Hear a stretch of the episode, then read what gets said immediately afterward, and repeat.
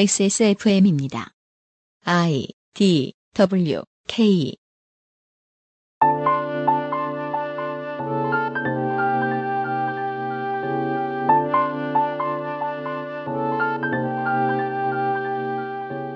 어제 전해드린 육군 1호 아니 야, 1호이래. 어제 전해드린 육군 1599의 1599. 바른 부대, 빠른 부대.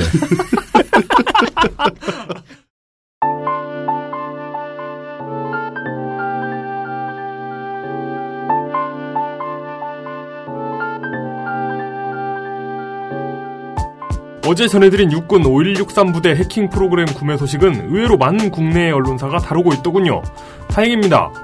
2015년 7월 재헌절의 히스테리 사건 파일 그것은 알기 싫다는 여러분께 이 뉴스를 이해하는 데 도움이 되는 이야기를 준비했습니다.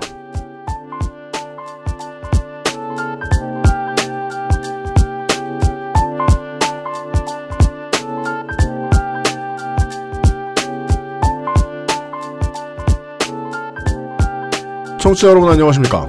히스테리 사건 파일, 그것은 알기 싫다 책임 프로듀서 유엠쇼입니다. 앞에는 5163 부대를 1599의 1599 부대라고 읽을 뻔한 이용 상임수석입니다. 안녕하십니까. 물뚝심송 상임고문께서 말을 시작하시겠습니다. 안녕하십니까. 방송이 나간 날이 7월 17일이죠. 맞습니다. 제 연절이죠. 네. 이날이 굉장히 중요한 날입니다. 뭐죠? 삼성물산 정기 주주총회 하는 날이죠. 아, 진짜. 네. 그렇습니다. 요즘 TV 광고 어제 너무 어제도 웃겨요. 어제도 말씀드렸다시피 요즘 TV 광고하죠. 아니, 그러니까요. 다음 네이버 포털의 맨 위에 쪽 광고판에 광고가 얼마나 비싼데, 아니, 주주총회 광고가 어, 올라옵니까? 예, 네, 쓸수 있는 광고는 다 쓰고 있는 거예요, 지금. 우리도 주주총회 합시다. 주식은 없지만. 진짜 진짜 평소에 좀 그런 기업 있었으면 좋겠다. 주주총회 할 때 소액 주주들 모아가지고 제발 좀 어떻게 해야 돼요? 여러분의 의견을 뭐 이런 예. 진짜 네. 삼성대 엘리엇 건은 결코 조용히 끝난 게 아닙니다. 그리고 오늘 이제 여러분들은 들으시는 순간에 주주총회 결과를 알고 계시는 분들도 많이 있을 텐데 이건 1라운드입니다. 이제 시작이죠. 네. 예. 근데 이거 삼성이나 엘리엇이나 너무 속이 빤히 들여다 보이니까 양쪽 다. 그렇죠. 관전하기 힘든 게임이죠, 이럴 때. 네. 어느 한쪽을 응원할 수 없는 상황. 그러니까 어느 학당을 더 미워해야 하는가 이런 건 저희들이 제안해 드릴 수 없는데 이야기를 뭐 준비를 해볼 건 없나 하고 생각은 하고 있고요. 그린 고블린과 닥터 옥토퍼스가 싸우고 있다. 그러니까 재밌지. 그럼 재미라도 있지, 진짜. 어, 사실 그런 게임인지도 몰라요. 예. 안 하는 척 하더니만 방위사업비리 정부 합동수사단이 오늘 움직였습니다. 예. 전 해참 총장 두 명이 일단 한동안 잘못 걸린 걸로 유명했었고 그리고 국가보훈처장 전 등을 해서 구속 47명에다가 불구속 16명까지 해서 63명을 기소합니다. 예. 그리고 문서 관련 범죄도 있고 알선 수전 4건, 군사기밀 관련 범죄 7건, 뇌물수수와 공여에 관한 범죄가 23건, 21건입니다. 어, 사기 등의 재산 범죄 등이 붙어 있습니다. 그리고 이 범죄의 실제 내용이 무엇인가? 가 궁금하시면은 그것은 알기 싫다 104회를 참고를 하시면은 김광진 의원이 소소하게 이야기해 줍니다. 소소하다는 듯 이야기해 주는데 하여간 지금까지 합수단이 추산한 바로는 1조치쯤 국부를 잘못 쓴 1조, 양반들이 1조치쯤의 생계형 범죄. 이 얘기를 왜 하냐면 이번 주에 또 하나의 이슈죠. 그동안 가급적이면은 대통령의 사명권을 쓰지 않기 위해서 이명박 정부 때부터 신경을 눈치를 많이 봤습니다. 근데 이번에는 정 못 참, 그, 박근혜 정부의 되게 중요한 키워드 중에 하나 이런 게 있어요. 더는 못 참겠다. 이것은 꼭 해야겠다. 근데 더는 못 참겠다는 사실 박근혜 대통령이 야당 시절부터 써왔던 코드거든요. 그러니까 더는 못 참겠다 그래서 화를 내는 거하고요. 네. 더는 못 참겠어서 다이어트를 하다 말고 이제 뭐 피자를 시켜 먹는 거하고 얘기가 다릅니다. 더는 못 참고서 사면을 해주는데 네. 예전에는 그 사면을 시켜주기 위해서 5만 가지 핑계를 다 댔거든요. 그렇습니다. 5만 가지 핑계를 다 댔는데 지금 집권당의 국회의원들은 그 핑계마저 준비가 안 돼 있어요. 얼마나 일에 힘들게 빨리 왔냐면 음. 국회의원들한테 물어봐도 그런 식으로 답하죠. 어, 경제적인 효과가 있다는 증거는 없습니다. 총수들을 사면한다고 해서 뭐야. 경제적인 긍정적인 효과가 있다는 증거는 없습니다. 음. 다만 어, 너무 급하니까 말도 준비가 안 돼 있어요. 경제적인 효과하니까 갑자기 최근에 읽은 글이 생각이 나는데 네. 94년도 무렵에 쓰여진 글인 것 같더라고요. 94년이나 95년에 음. 한국에서의 컴퓨터의 역사에 대해서 쓴 굉장히 오래전에 쓴 글인데 90년대 초반에? 네. 중반에 중반에? 왜냐면 거기 글 중에 윈도우 95 얘기가 나오거든요. 예, 예. 윈도우 95가 나오자 삼성전자 등의 주식이 살짝 올랐다 등라는 뭐, 얘기가 그렇죠. 나오면서 예. 음. 수많은 경제적인 악재들이 있는데 있음에도 불구하고 올랐다. 음. 그러니까 인도 95 효과가 크다는 얘기를 하는 거겠죠. 예. 근데 그 악재 중에 하나가 5.18 특별법 제정이었어요. 음. 아, 악재 명록에 들어있었다? 네. 예. 뭐 그런 거 아, 경제 효과 언론에서 얘기하는 경제 효과들 중소기업 하시는 음. 이제 기업 하시는 분들이나 큰 기업의 회계를 다루시거나 하는 분들 하여간 지금 나라의 돈이 어떻게 돌아가는지를 그래도 약간이나마 알고 계신 청취자분들도 계실 겁니다. 음. 경기가 메르스 이후에 얼마나 마법처럼 얼어붙었는가를 잘 아시고 계실 겁니다. 그렇죠. 어제 이제 다른 방송 때문에 녹음하러 스튜디오에 나왔다가 다른 방송의 게스트분들 이런 말씀 하시더라고요. 이거 노무현 때 났어봐라. 음. 30년 동안 울고 먹는다. 메르스. 아, 그렇죠. 그런 일이 있었던 거예요. 지난 6월 한 달 동안. 그리고 7월 한 달 동안 나라를 시끄럽게 할 이야기. 앞으로 많이 듣게 되실 텐데 그 이야기를 위한 기본 교양 시간입니다. 음. 아, 역사와 기본 교양은 그 알실에서. 그 전에 네. 저는 청와대에서 사면을 발의하는 게 굉장히 기분이 나빠요. 왜요? 사면 발의. 자. 기분 나쁘잖아. 아, 솔, 솔선을 수범하듯이 사면을 발휘하니까 사면 발휘. 아이, 나 싫어. 이런 거 아, 진짜로. 엄청 아주 불쾌합니다. 굉장히 불쾌한 단어예요. 아, 속상해. 막, 막 가려워요. 막. 트위터 하나 소개해드리죠. 팍스 멀더님께서 며칠 전 여자분과의 통화 중에 의사 친구 이야기가 나온 김에 레지던트 이불 드립을 쳐봤더니 진심으로 경멸을 당했다. 진짜 빼도 박도 못하게 아저씨 같으니까 하지 말라고 했다. 슬프고 화가 났다. 물뚱님이 너무나도 밉다. 음, 네. 제가 그래서 그 단면을 달았습니다. 네. 기왕이면 이불 큰 이불도 한번 해보지 그랬냐고. 이불, 큰 이불. 예. 네. 그래서 왜 저를 그렇게 미워하세요라든가 뭐 그런 답변을 받은 기억이 납니다. 네. 중상청취 자 여러분, 방송은 내용만 들어주십시오. 광고랑요. 2015년 재연절의 히스테리 사건 파일 그것은 알기 싫다는 에브리온 TV 다 따져봐도 결론은 아로니아진 스테프 놀프 제뉴인 레더 커피보다 편안한 아르케 더치 커피 두루 행복을 전하는 노건 간장게장 한 번만 써본 사람은 없는 빅그린 헤어케어 프리미엄 세이프푸드 아임닭에서 도와주고 있습니다 XSFM입니다. 소개팅할 때 제일 잘 보이는 거? 화장은 어차피 과하게 하면 안 돼. 옷은 빨래만 했으면 되지. 인상을 기억하게 해주는 건 아무리 봐도 머릿결. 한번 찰랑 해주면 날 꽤 오래 기억하더라. 빅그린 투쓰리 약산성 헤어팩. Big Green 설페이트 프리. 언제까지나 마지막 선택. 아로니아 진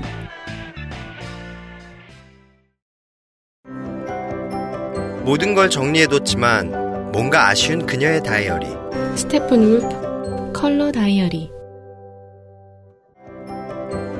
지갑이 비싸다고 자랑하는 그의 말이 설득력 없어 보인다면 스테픈 울프 클립 포켓 Steppenwolf, genuine leather. 광고와 생활. 지난주를 끝으로 스테프 놀프의 각인이 은퇴를 했습니다 그렇습니다. 이제 스테픈 울프가 아닙니다. 그 회사 이름이 은퇴를 한 게 아니고 네. 각인이 은퇴를 한 거죠 왜냐면 하 사장님은 황야의 1인님이니까요. 그렇죠 네. 황야의 일이 가죽 제품의 이름이 바뀌었습니다. 조금 짧아져서 데볼프입니다.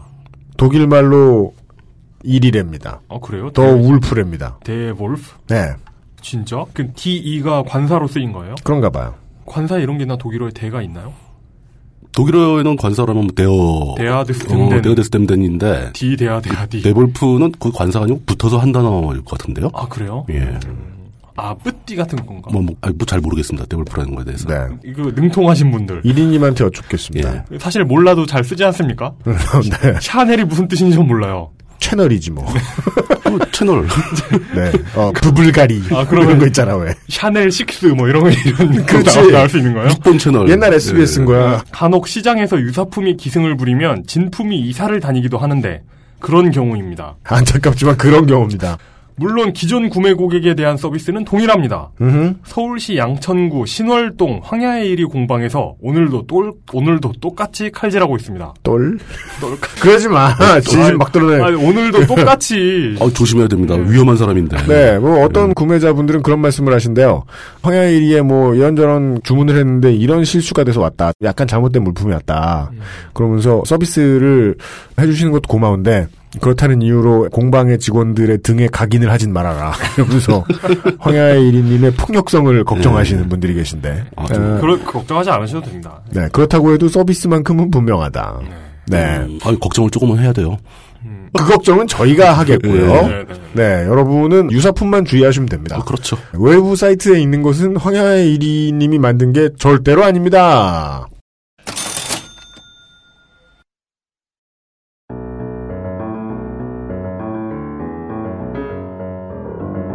시사 해설 그렇게는 알기 싫다.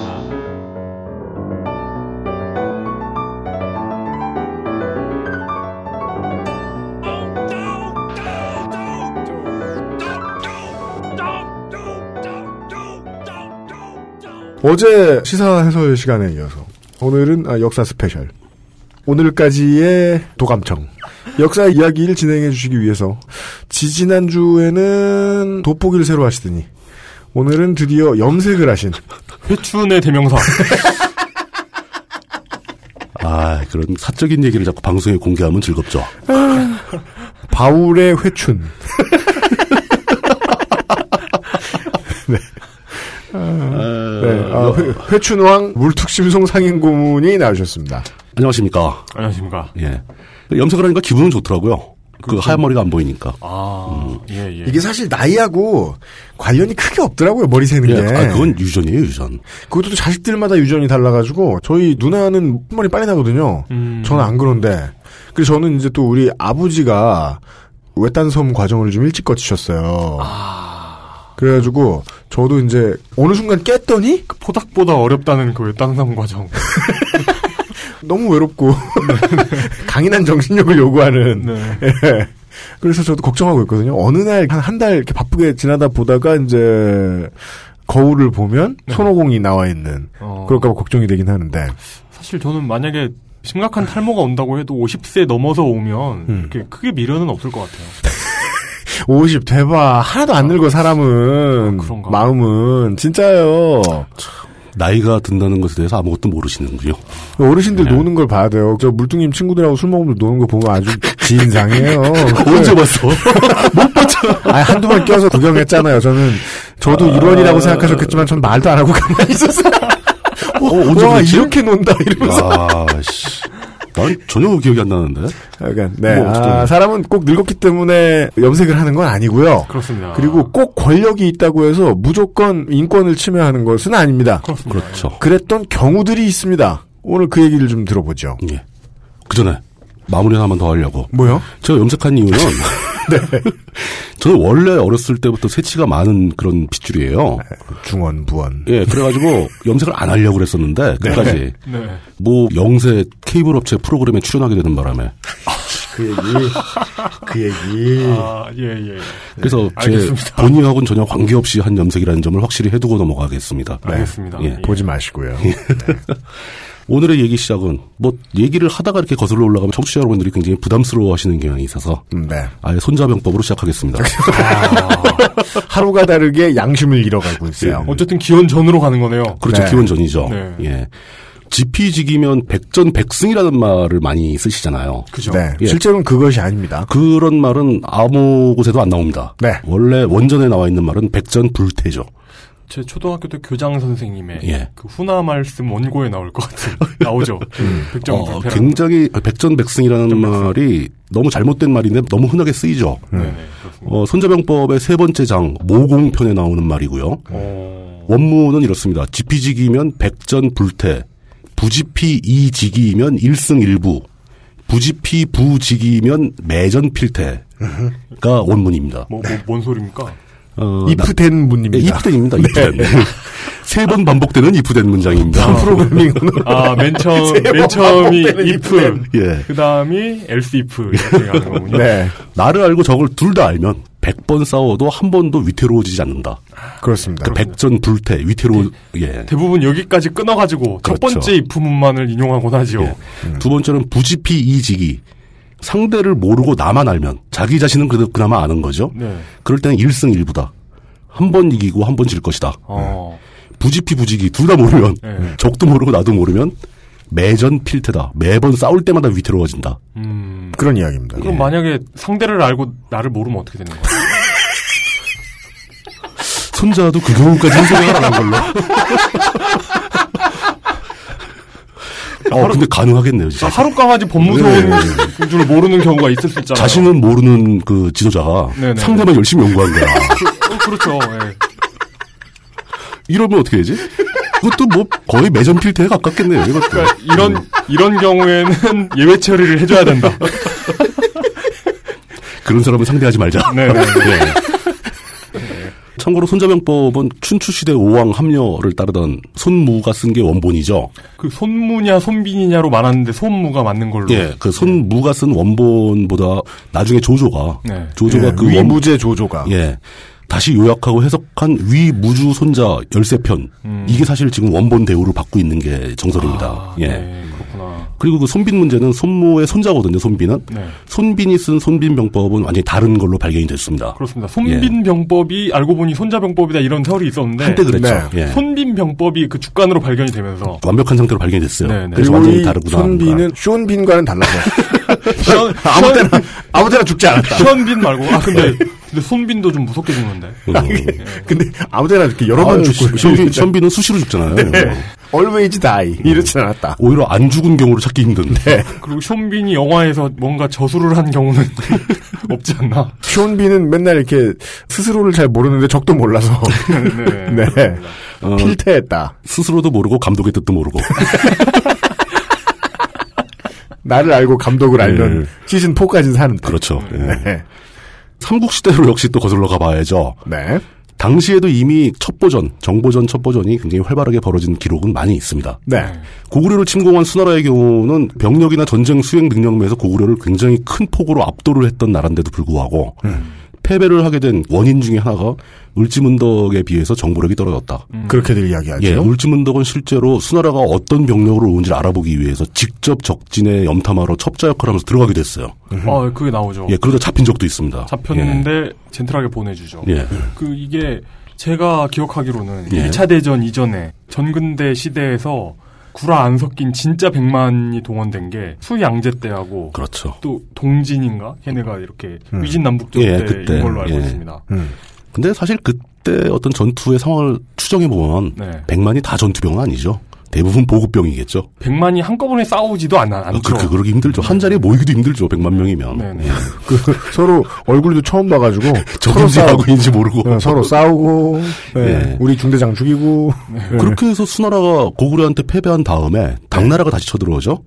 당나라는 그때 수나라로부터 교훈을 얻습니다. 아, 이 고구려 사람들이 정보에 능하니까 우리는 암호를 써야 된다. 음, 그래가지고 이합시라는 새로운 암호문 문법을 만들어서 그 암호문으로 또 의사소통을 했는데 고구려에서 이걸 다 해석을 또 했대요. 그렇습니다. 해독이 바로 됐답니다. 예, 그래 당나라는 또 공격에 빠졌죠. 어, 얼마나 이렇게 허접하게 만들었느냐. 그러니까 우리 영화에서 보던 뭐 거시기 어, 예. 이런 효율적이고 매우 독해가 어려운 이런 것이 아니라 뭐. 독해가 아니라 해독이군요. 그렇죠.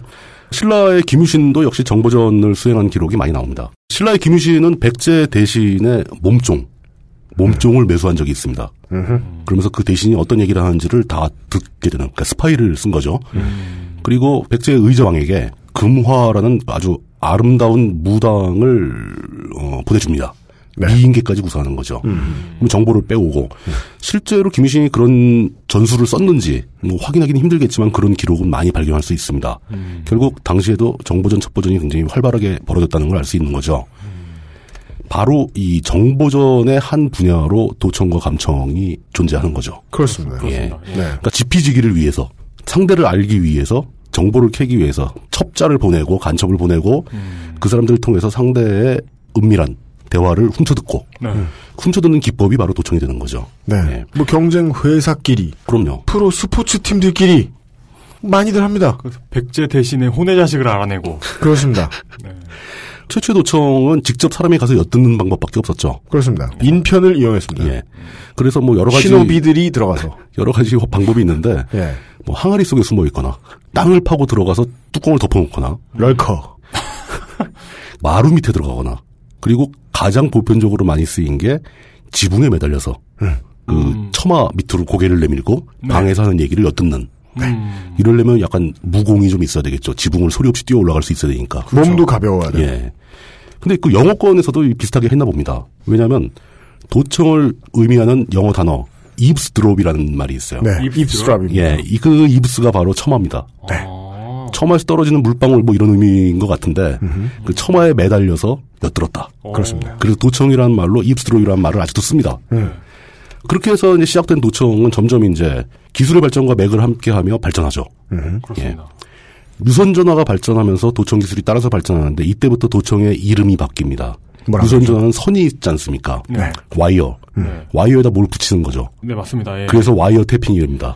입스드랍이 와이어 태핑이 됩니다. 예. 그래서 무슨 미드나 이런 거 보면 와이어드라고 네, 하면 예, 와이어드. 너 선 달고 왔냐? 너 와이어드냐 이렇게 물어보잖아요. 예. 예. 도청 왜 있냐? 음. 도청 장비를 뭔가 조그마한 무선 장비를 붙이는 경우가 많기 때문에 네. 그걸 버그라고도 하죠. 그래서 버깅도 도청이라는 뜻으로 쓰입니다. 어, 네. 그 와이어드라는 말만큼이나 많이 쓰이는 게 버깅이죠. 어, 그렇구나. 짜증나게 이거- 하다를 어. 제외하면 그렇죠. 도청하다. 음. 예. 그러다가 이제 무선 기술이 발전하면서 선이 없어지죠. 음. 그래서 와이어 태핑은 와이어리스 태핑으로 바뀝니다. 예. 블루투스 태핑. 그리고 장거리 무선을 듣는 건 이제 레디오 인터셉트, 전파 간섭 뭐 이런 식으로 아, 그렇죠. 예, 레디오 인터셉트로도 하고 요즘에 이제 디지털 시대가 되니까 이젠 선으로 음성 신호라든가 이런 게 아니라 데이터가 가잖아요. 네, 그 요즘엔 데이터 태핑 또는 웹 데이터를 가로챈다고 해서 웹 태핑이라는 말도 씁니다. 그렇군요. 기술적인 관점에서 이 도청 기술의 발전을 살펴보는 건 굉장히 재미가 있는데 한마디로 요약하자면 창과 방패의 싸움인 거죠. 음, 도청 기술이 하나가 나오면 그 도청 기술을 막을 수 있는 보안 기술이 나오고 막을 수 있는 보안 기술이 나오면 이거를 회피할 수 있는 도청 기술이 또 나오고 네, 일반 상식입니다. 시장에 갔더니 자물쇠 파는데 열쇠 파는 놈 없겠냐? 그렇죠. 그러니까 뭐 창과 방패 할 때 안 뚫리는 방패 나오면 그거 뚫을 수 있는 창이 또 나오고 그 창을 막을 수 있는 방패가 또 나오고 계속 이런 식으로 해서 기술이 발전한다. 음. 아, 제가 그거 생각난다. 뭐요? 그렇죠. 중세 유럽에서 정조대를 썼잖아요. 그렇습니다. 아, 정조대는 효과가 없었다. 왜? 왜냐면 그걸 만든 사람이 동네에 있는 대장장인데 예. 그 대장장이가 열쇠가 없겠냐? 자기가 만든 거 열쇠로 못 만들겠냐. 그렇죠. 죽여버리면 다른 동네 옆 음, 동네 대장장이가 그렇죠. 예. 대장장이의 씨를 말려놓지 않는 음. 이상 그리고 도청과 감청의 차이는 이제 어떤 특정한 하나의 라인을 훔쳐듣는 것을 도청이라고 보통 부르고 네. 광범위한 라인의 내용을 다 상시 지켜보는 것을 감청이라고 하죠. 음, 감청은 이제 보통 모니터링이라고 많이 부릅니다. 그렇습니다. 네. 유선 통신의 경우는 도청하는 게 조금 더 힘듭니다. 왜냐하면 물리적으로 그 선에 접근을 해야 되거든요. 이거 같은 회선을 전화기 여러 대에서 나눠 쓸 수 있잖아요. 그렇죠. 예. 그때 동시에 들면 예. 누가 통화하고 있는 다른 전화기 들면 소리 네. 작아지잖아요. 그렇죠. 맞아요. 그러니까 도청하고 있는 걸 알 수가 있어요. 그게 이제 굉장히 옛날 방식인데 네. 맞아요. 그때는 어 소리가 이상하게 음질이 줄거나 잡음이 늘어오면 도청의 위험이 있다라고 했지만 네. 요즘같이 전자교환기가 일상화된 시대에는 아무 의미 없는 얘기입니다. 그렇죠. 데이터가 지직될 리도 네. 없고 그쪽으로 데이터가 막 나누어져 넘어가는 게 아니라 복사돼서 넘어가는 요즘, 거니까 요즘 복사되는 거죠. 옛날에는 나눠지는 거지만. 네. 그렇죠. 그렇죠. 심지어 옛날에는 복사라도 되면 하드디스크 돌아다니는 소리도 났겠지만 지금은 SSD잖아요. 그렇죠. 그렇습니다. 그 소리까지도 안 나죠 이제는. 네. 무선의 경우는 이제 공중을 날아가는 전파를 수신하는 거기 때문에 오히려 도청이 약간 더 쉬웠지만 그것을 막기 위한 암호화 기술이 급속도로 발전하면서 네. 무선 통신을 도청하는 것도 그렇게 쉬웠지만은 않은 상황이 됐습니다. 음. 이건 여담인데 네. 무선 통신 장비는 이 암호화 기법이 보안 문제도 그렇지만 통신의 효율성 문제 때문에도 굉장히 많이 필요해요. 그러니까 단일 주파수로 통신을 하는 게 아니고 주파수 채널을 여러 개를 쓰면서 네. 뭐 프리퀀시 호핑 뭐 이런 방식으로 아, 주파수가 예, 맞아, 맞아, 맞아. 일정한 간격으로 막 바뀝니다. 네. 이 바뀌는 순서의 테이블이 양쪽이 같지 않으면 못 따라오죠. 이렇게 만들어 놓으면 도청하기가 한결 어려워지는 거죠. 뭐 이런 그 다양한 방법들이 굉장히 많습니다. 그게 이제 레이더에도 적용이 되죠. 어, 그럼요. 그래가지고 예. 레이더를 여러 주파수로 흩뿌리기 때문에 음. 자신이 레이더에 잡히고 있는 줄 모르는 그런 그렇죠. 레이더가 예. 있는 거죠. 흩뿌린다고 그러니까 여러 주파수로 주파수를 막 왔다 갔다 하는 겁니다. 예. 예. 하마처럼. 예. 어. 하, 하마, 알겠습니다. 하마처럼? 하마의 하마의 영역 표시. 아, 여기저기 뿌리는 하마? 네네네. 예, 예. 나 지배당해 이제 클라스 가끔은, 마사오에게. 가끔은 사람도 여기저기 뿌리는. 네. 네. 결국 도청을 할 수 있는가 또는 도청을 막을 수 있는가 하는 싸움은 근본적인 해결책은 없어요. 그저 한 발 앞서기 싸움입니다. 한 발 앞서기 싸움. 한 발 앞서기 싸움이다. 저 녀석이 당장 듣지 못하게 하는 정도. 그렇죠. 그것도 내일은 또 어떻게 될지 모른다. 그렇죠. 그러면 당장 못 듣게 한다라고 말하면 영원히 임시방편 서로가. 계속 서로 임시방편으로 가는 거죠. 네, 최종 결론은 있을 리가 없네요. 아니면 야구에서처럼 사인 훔치기를 금기시하든가. 음, 세상의 금기 그런 어떤 인간의 의지를 막을 만한 금기는 없습니다. 그럴까요? 하고 싶다면 다 하죠.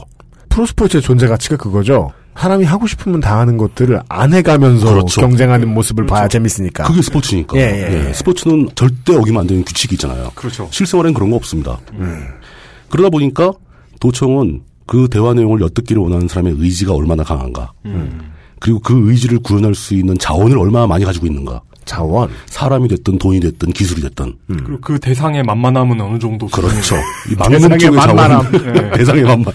그렇죠. 많이 만만할수록 쉽죠. 그렇죠. 네네네네. 음. 결국 그러다 보니까 도청 문제와 도청을 막는 문제는 권력과 자본의 문제입니다. 음. 이러한 자본과 권력의 전쟁이 과거에는 다 그렇게 벌어졌죠. 국가 사이 전쟁 당시에 양쪽 당사자 음. 이렇게 벌어지면 나름대로 도덕성이 있습니다. 왜죠? 전쟁에 이기기 위한 거니까 살아남기 위한 거니까 도덕성이라기보다는 명분. 명분이 있죠. 아, 명분, 예, 명분. 예. 그런데 그게 국가 권력과 개인 사이에 벌어진다면 명분도 없고 도덕도 없게 되죠. 네. 상황이 점점 추악해지기 시작하는 겁니다. 그렇기 때문에 대부분의 국가는 이런 문제로 도감청을 실시할 때 국가 권력이 철저하고 엄격한 절차를 거치도록 정의해놓고 있습니다. 그래야죠. 도감청의 필요성을 꼭 인정을 하죠. 왜냐 국가 안보를 해야 하는 움직임이 언제든지 있을 수 있으니까 그것을 막기 위해서 필요하다는 건 인정하지만 항상 법원의 허락을 받아서 시행하도록 규정돼 있기가 일반적인 거죠. 예. 네. 도감청을 담당하는 실제 그걸 시행하는 정보기관들은 대부분 그런 절차를 좀 싫어합니다. 아, 시- 싫어하죠. 예, 자신들의 능력을 억제하는 거라고 보는 거죠. 그렇기 때문에 자신들의 능력으로 엄청난 권력을 휘두를 수 있는데 감히 법원이 이걸 좌우한다. 잘 안 받아들이려고 노력하는 경향이 있습니다. 그것을 잘 막느냐 아니면 못 막느냐에 따라서 정보기관에 예. 하청을 주질 않나. 뭘 사오질 않나. 예. 네. 역사적으로 정보기관이 가장 크고 엄청난 권력을 휘둘렀던 사례가 바로 그 유명한 존 에드거 후보 국장 시절의 FBI입니다. 네.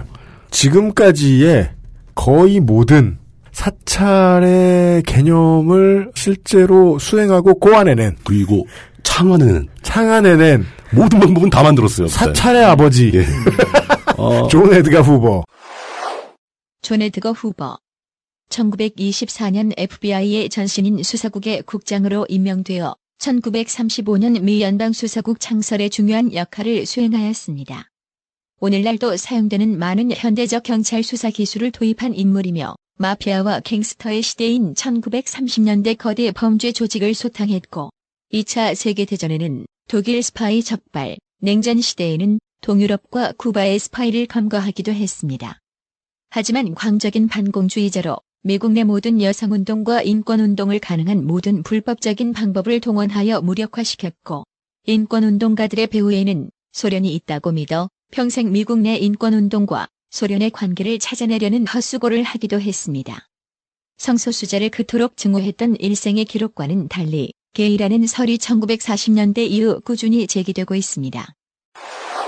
어우, 정, 그 빌딩에 이름도 써 있잖아요.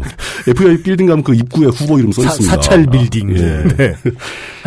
사찰 빌딩? 절 같다. 사- 그럼 사찰 사찰이겠죠. 사찰하는 저를. 그 불법 사찰은 이제 그 네. 불경을 읽어주는 아, 사찰. 그렇다. 부천, 부처님의 법을 설파하는. 그렇죠, 사찰. 어, 예. 사찰. 네. 그럼 모든 절이잖아요, 그냥. 모든 절. 연애용 개그로는 추천하지 않습니다. 함부로 써먹지 마세요. 사회관계가 위험해져요. 그러니까 이런 개그를 연애할 때 써먹겠다고 꺼내는 것 자체가. 당신이 이상한 아, 사람이다. 기분이 이상한 거야. 왜 그걸 왜 써, 거기서. 갈수록 죄가 뻔뻔해지는 같은 느낌이 들긴 합니다. 하여간 불법 사찰은 네. 그냥 일상적인 절이다. 예. 그러니까 일반적인 저를 얘기하는 거다. 엄청난 비난. 네. 하여간 손자에서 시작한 것 치고는 엄청 빨리 현대로 어, 왔네요. 빨리 왔죠. 네. 아, 그러네요. 네. 존 에드가 후보는 1924년에 그 FBI 전신 수사국의 국장이 됩니다. 그렇습니다. 1924년에. 그리고 1972년까지 합니다. 어마어마하게 오래 한 거죠. 이게 뭐냐면요. 잠깐만, 이러면 거의 48년. 1차 대전 직후부터 그렇죠. 네. 베트남 전쟁 때까지 한 거 아니에요? 그러니까 국가를 다 움직인 사람이거든요. 그러니까. 우와, 뭐 이런 민주주의 국가 이런 사람이 다 있어 하시는데 몇 년이야? 대한민국에 비교할 만한 사람 딱 하나 있어요. 누구요? 아, 김, 대중 김대중 주필이죠.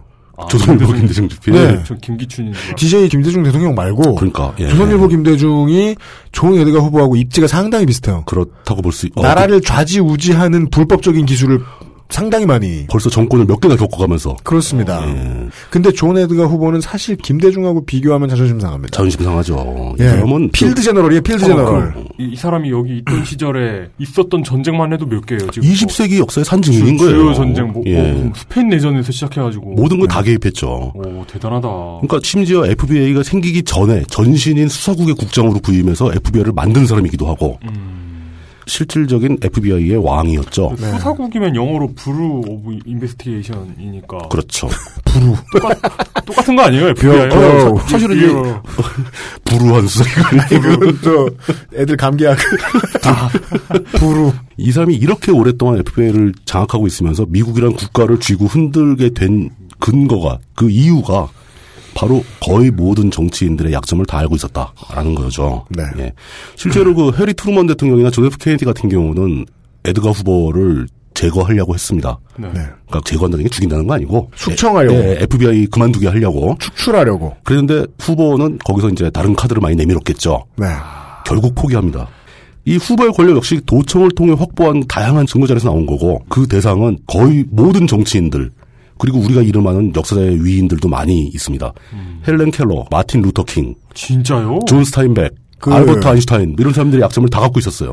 그 50년 동안 민주주의 운동, 사회주의 운동, 뭐 진보 운동, 뭐, 아, 예. 네, 인권 운동 모든 것들을 다 막아선 인물이에요. 그러니까 헬렌 켈러의 약점은 뭐가 있어요? 그러니까 헬렌 그냥 켈러는 그냥 뒀으면 미국 공산당의 최초의 수장이 될 수 있을 인물이었단 말이에요. 어, 헬렌 켈러가 나중에 어떤 일을 했는지 우리나라에선 거의 알려져 있지 않죠. 그런 정치적으로 새로운 뉴페이스들 정말 못 올라오게 막는 일은 이 사람이 다 했다라고 다 보면 막았다. 좋아요. 예. 그리고 상당히 많은 수의 사람들을 국외로 추방하고 심지어 후보가 추방했던 사람이 다시 미국으로 복귀해서 대법원장이 된 경우도 있어요. 그렇습니다. 예, 그렇게 훌륭한 사람도 막 추방했던 적도 있다. 후보가 사망하자마자, 그러니까 사망과 동시에 이제 은퇴를 한 거거든요. 종신재직을 예, 했어요. 네. 종신, 종신재직을 했거든요. 본의 사- 아니게 얼마나 미국 사회가 후보를 두려워했었냐면은 이제 세습만 하면 되겠네. 후보가 사망하자마자 바로 미 의회는 FBI 국장 임기를 10년으로 제한합니다. 네. 아, 이전에는 임기 제한도 못했던 임기도 거예요? 없었던 거예요. 임기 제한 자체를 입법도 못한 거예요. 음. 하려고 그러면 전화가 오는 거죠. 너 그저께 뭐 했지? 뭐 이런 식으로. 그렇습니다. 예. 아, 진짜 무섭구나. 그리고 이 10년의 임기를 넘어서야 할 경우에는 미국 상원의 동의를 얻도록 규정을 만들어버립니다. 네. 그러니까 자기 맘대로 못하게. 후보가 정말 무서웠던 거죠. 어쨌든 간에 후보 같은 식으로 전 세계적으로 도청으로 얻은 정보가 역사를 바꾼 경우는 굉장히 많습니다. 후보가 썼던 방법을 국내에서는 누가 어떻게 썼는가를 간단하게만 얘기를 해보면 예.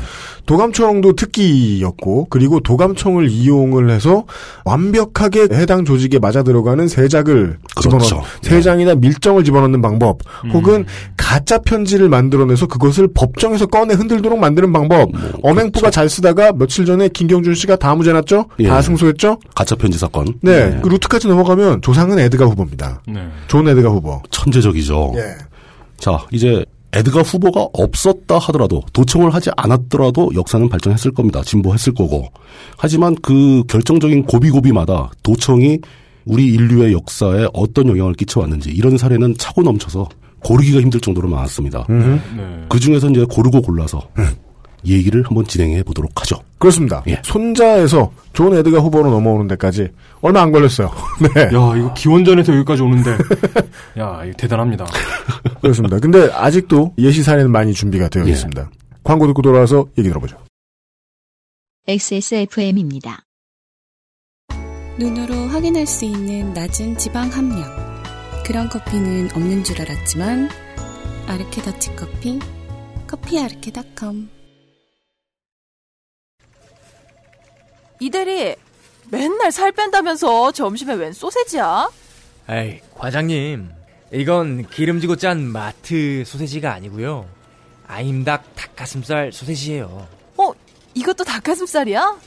한 입에 먹기 편하게 생겼네. 아이 참, 과장님. 아임닭 큐브잖아요. 국내산 현미가 들어가서 정말 부드럽고 다이어트에 딱이라고요. 질리지도 않고 먹기도 간편해서 요즘 다이어트 하는 사람들은 다 이거 먹어요. 닭가슴살을 가장 맛있고 간편하게 먹는 법 프리미엄 세이프 푸드 아임닭 엄마가 나 살 빠진 거 가지고 자기한테 뭐라고 해서 삐졌어? 요새 내가 입맛이 없잖아. 에이, 별 수 있나? 노곤! 간장게장! 부드럽고 고소한 게살, 짜지 않고 향긋한 간장. 매콤한 청양고추. 노건 간장게장. 엑세스몰에서 만나보세요. 간장게장! 그나마 존 에드거 후보의 막강한 권력에 저항을 했던 대통령이 해리 트루먼입니다. 어.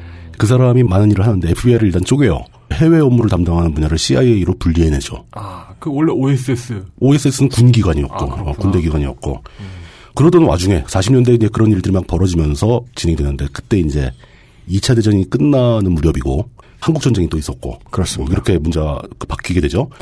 이때 그 47년도에 바로 이제 미국에서는 NSA가 발족을 하게 됩니다. 내셔널 시큐리티 에이전시라고 부르는데 이것도 역시 해리 트루먼이 만든 기관이에요. NSA 같은 경우는 이제 주로 첨단 장비를 이용해서 신호를 수집하는 것을 위주로 하는 단체입니다. 기관이죠. 수집 역할입니다, 주로. 네. 사람들이 그 신호를 얼마나 무지막지하게 쓸어 담았냐면은 음. 사람들이 NSA를 가지고 내셔널 시큐리티 에이전시가 아니라 노 시크릿 애니머라고 부르기도 했습니다. 음, 그렇죠. 예. 미 국가안보국 1952년 트루먼 대통령 당시 설립되었으며 CIA처럼 첩보와 공작을 수행하는 기관입니다. 메릴랜드에 있는 안보국 내 대학교, 자체 발전 시설, 방송국 등을 거느리고 있을 정도로 거대한 NSA는 소속 및 관련 종사자가 도합 5만 명에 이르는 조직으로 책정되는 연방에 의해서는 CIA의 190% 내외입니다. 가끔 다큐멘터리 같은 곳에 나오는 확대하면 확대한 대로 자세한 그림이 나오는 차 번호판도 읽고 행인의 신원도 밝혀내는 화상 정찰 위성을 가장 많이 운용하고 있는 곳입니다. NSA가 그 메가더가 자기 참모들과 하는 얘기를 도청을 합니다. 메가서. 예. 한국 전쟁의 아랍식으로 표현하면 더글라스 빈 아더. 예, 아더의 아들이라는 네. 뜻이죠. 네. 빈- 빈- 빈 아더.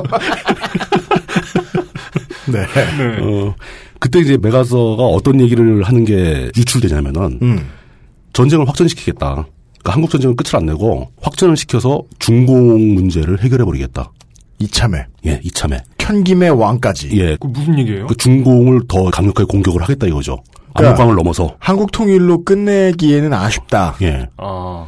이게 사실은 나중에 공개적인 다툼으로도 확산이 됩니다. 아, 그래요? 근데 최초로 트루먼이 메가더가 그런 입장을 가지고 있다는 사실을 알게 된 게 NSA의 도청 덕분이었다는 거죠. 그 나중에 이제 그 메가서는 공보면이 중공 영토를 대상으로 하는 핵 공격을 주장하죠. 물론 받아들여지진 않죠. 그렇게 하면서 메가더의 해임으로 이어지게 되는 겁니다. 트루먼은 NSA의 보고를 듣고 메가더는 우리의 정책과 다른 방향을 생각하고 있다라는 걸 알게 되었다. 그래서 트루먼은 메가더의 해임에 대해서 예. 명령 불복종이었다. 잘리는 거 당연하다. 어, 물론 전방에 있는 군 지휘관이 본국에 있는 행정부 최고의 권력의 의중과 다른 행동을 하게 된다면은 해임하는 게 정상이죠. 그걸 내비두면 쿠데타로 이어지는 거고. 어쩌면 그 메가더가 밝힌 포부에 비해서 전투력이 따라주지 않았을 수도 있지 그럴 않나요? 음. 수도 있고 트루먼은 전쟁을 빨리 끝내고 싶어 했습니다. 예. 네. 그 이때부터 이제 NSA의 도감청 능력이 거의 이제 세계 최고의 수준이라고 인정받기 시작하는데 문제는 그 NSA가 모아온 무지막지한 양의 신호를 어떻게 해석할 것이냐. 이거에 대한 뚜렷한 답이 없었어요. 그때만 해도. 음. 그래서 NSA는 지속적으로 굉장히 많은 수학자들을 고용하고 굉장히 좋은 컴퓨터를 도입하고 그 해석하는 방법 위주로 기술을 발전시키게 됩니다. 요즘 말로 빅데이터. 그렇죠. 당시 이미 그 빅데이터의 중요성을 알기 시작했던 예. 그런 기관이라고 볼 수 있죠. 근데 이게 소수가 대용량의 데이터를 움직여야 빅데이터인데 이 빅데이터를 움직이기 위해서 NSA는 상당히 많은 사람들이 다수가 네. 다수의 데이터를. 그렇죠. 다수가 엄청난 데이터를 다루기 시작하죠. 얼, 얼라도 브 데이터. 예. 이 메가더 해임 사건도 역시 그 도청이 역사를 바꾼 하나의 단초가 되었다라고 볼 수 있는 그런 사건이고요. 그 다음 단계에 언급할 만한 사건은 72년도에 있던 그 유명한 닉슨의 워터게이트죠. 워터게이트. 지난 시간에도 말씀드렸고 한두 번 뭐 오르내린 얘기가 아닙니다. 워낙 유명해서. 예. 워터게이트 사건의 특징은 분명히 국가 최고의 권력이 배후에 있었긴 하지만 공식 기관을 동원한 게 아니었다. 음. 사적인 기관을 동원했다. 네. 사실 그 워터게이트 사건에서 이제 검거된 그 사람들은 대통령 재선위원회 소속 사람들이었어요. 대통령 재선위원회. 그런 게 국가에 바로 붙어 있으면 안 되죠. 예. 안 되는 거죠. 이거. 그 무슨 위원회입니까? 대, 통령 개인 기관인 거죠. 이건 사실. 그러니까 그 캠페인 하는 캠프의 소속팀이라고 그렇죠. 그런- 봐야 되죠. 네. 그거죠. 예, 선거운동하는 선거운동 팀이죠. 아, 선- 예. 선거본부. 예, 그런 아, 식이죠. 네. 예.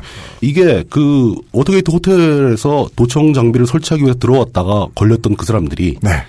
닉슨 진영에서는 이제 그냥 이건 절도 강도 사건이다. 음. 좀도둑이 들어왔던 거다라고 처음에 오리발을 내밀다가 결국은 이제 그 유명한 딥스로트. 네, 딥스로트. 예, 딥스로트라는 사람이 이 사건의 전모를 제보함으로써 본명- 어마어마한 본명이에요?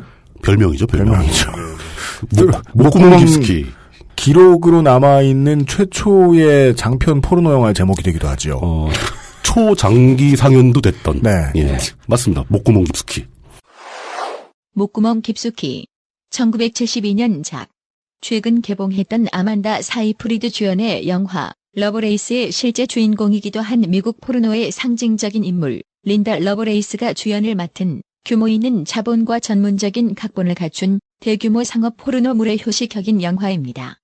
워터게이트 스캔들 당시 워싱턴 포스트지가 닉슨 행정부의 치부를 드러내는 기사를 쓰는데 결정적인 역할을 한 내부 고발자의 별명이기도 한 목구멍 깊숙이 워싱턴 포스트의 편집 이사가 당대 성공작인 그 포르노 영화의 제목을 따서 고발자에게 붙여준 별명이라고 하지요. 그 결과 이제 그 사건이 확대되면서 닉슨은 결국 사퇴를 하게 되는데 미국 역사상 최초이자 유일한 임기 중 사퇴한 대통령입니다. 그렇습니다. 이 기록 이 기록하시면 됩니다. 이거 우렁차네 이거 신제품 좋네 이거. 진동을 분명히 껐다고 생각을 했는데 이게 왜 계속 울리지? 그게 바로 LG 파워. 그리고 또 그 워낙에 낡은 걸 오래 쓰시던 분이 갑자기 바꾸면 모든 면에서 강력해요. 이 신제품은 LG 파워. 어떻게 하는지 모르겠어요. 진동합니다. 이렇게 끄는 걸 모르겠어. 밑에 휴지를 대시면 돼요. 그래서 아이씨. 알아보지 마세요. 네. 어떻게 되겠지 뭐. 부수진 마시고요. 음. 네. 던질 뻔했어. 저희 어머니나 아버지가 왜 네. 이런 기계 같은 거, 이런 전자기기를 다루다가 또 물뚱님을 어머니 아버지 세대에 비유한다. 쉬 포기하시는지 이렇게 그러지 마. 근데 알고 보니까 왜 그러냐면 네. 눈이 침침해서 그러시는 거예요. 기억해 두겠습니다. 예. 진짜 잘 놀려. 내 탓이 아니야. 네. 예. 잘하면 그 기록을 깰 뻔한 사람도 있긴 있었죠. 누구요? 클린턴. 아 그렇죠. 예. 사실 클린턴이 사퇴했으면 정말 쪽팔린 기록이 되는 그럼요. 거죠. 예. 그래서 미국의 각계각층이 이 건은 사태까지 가면 안 된다라고 생각을 했던 거 그런 그렇습니다. 경향도 있죠. 예. 네.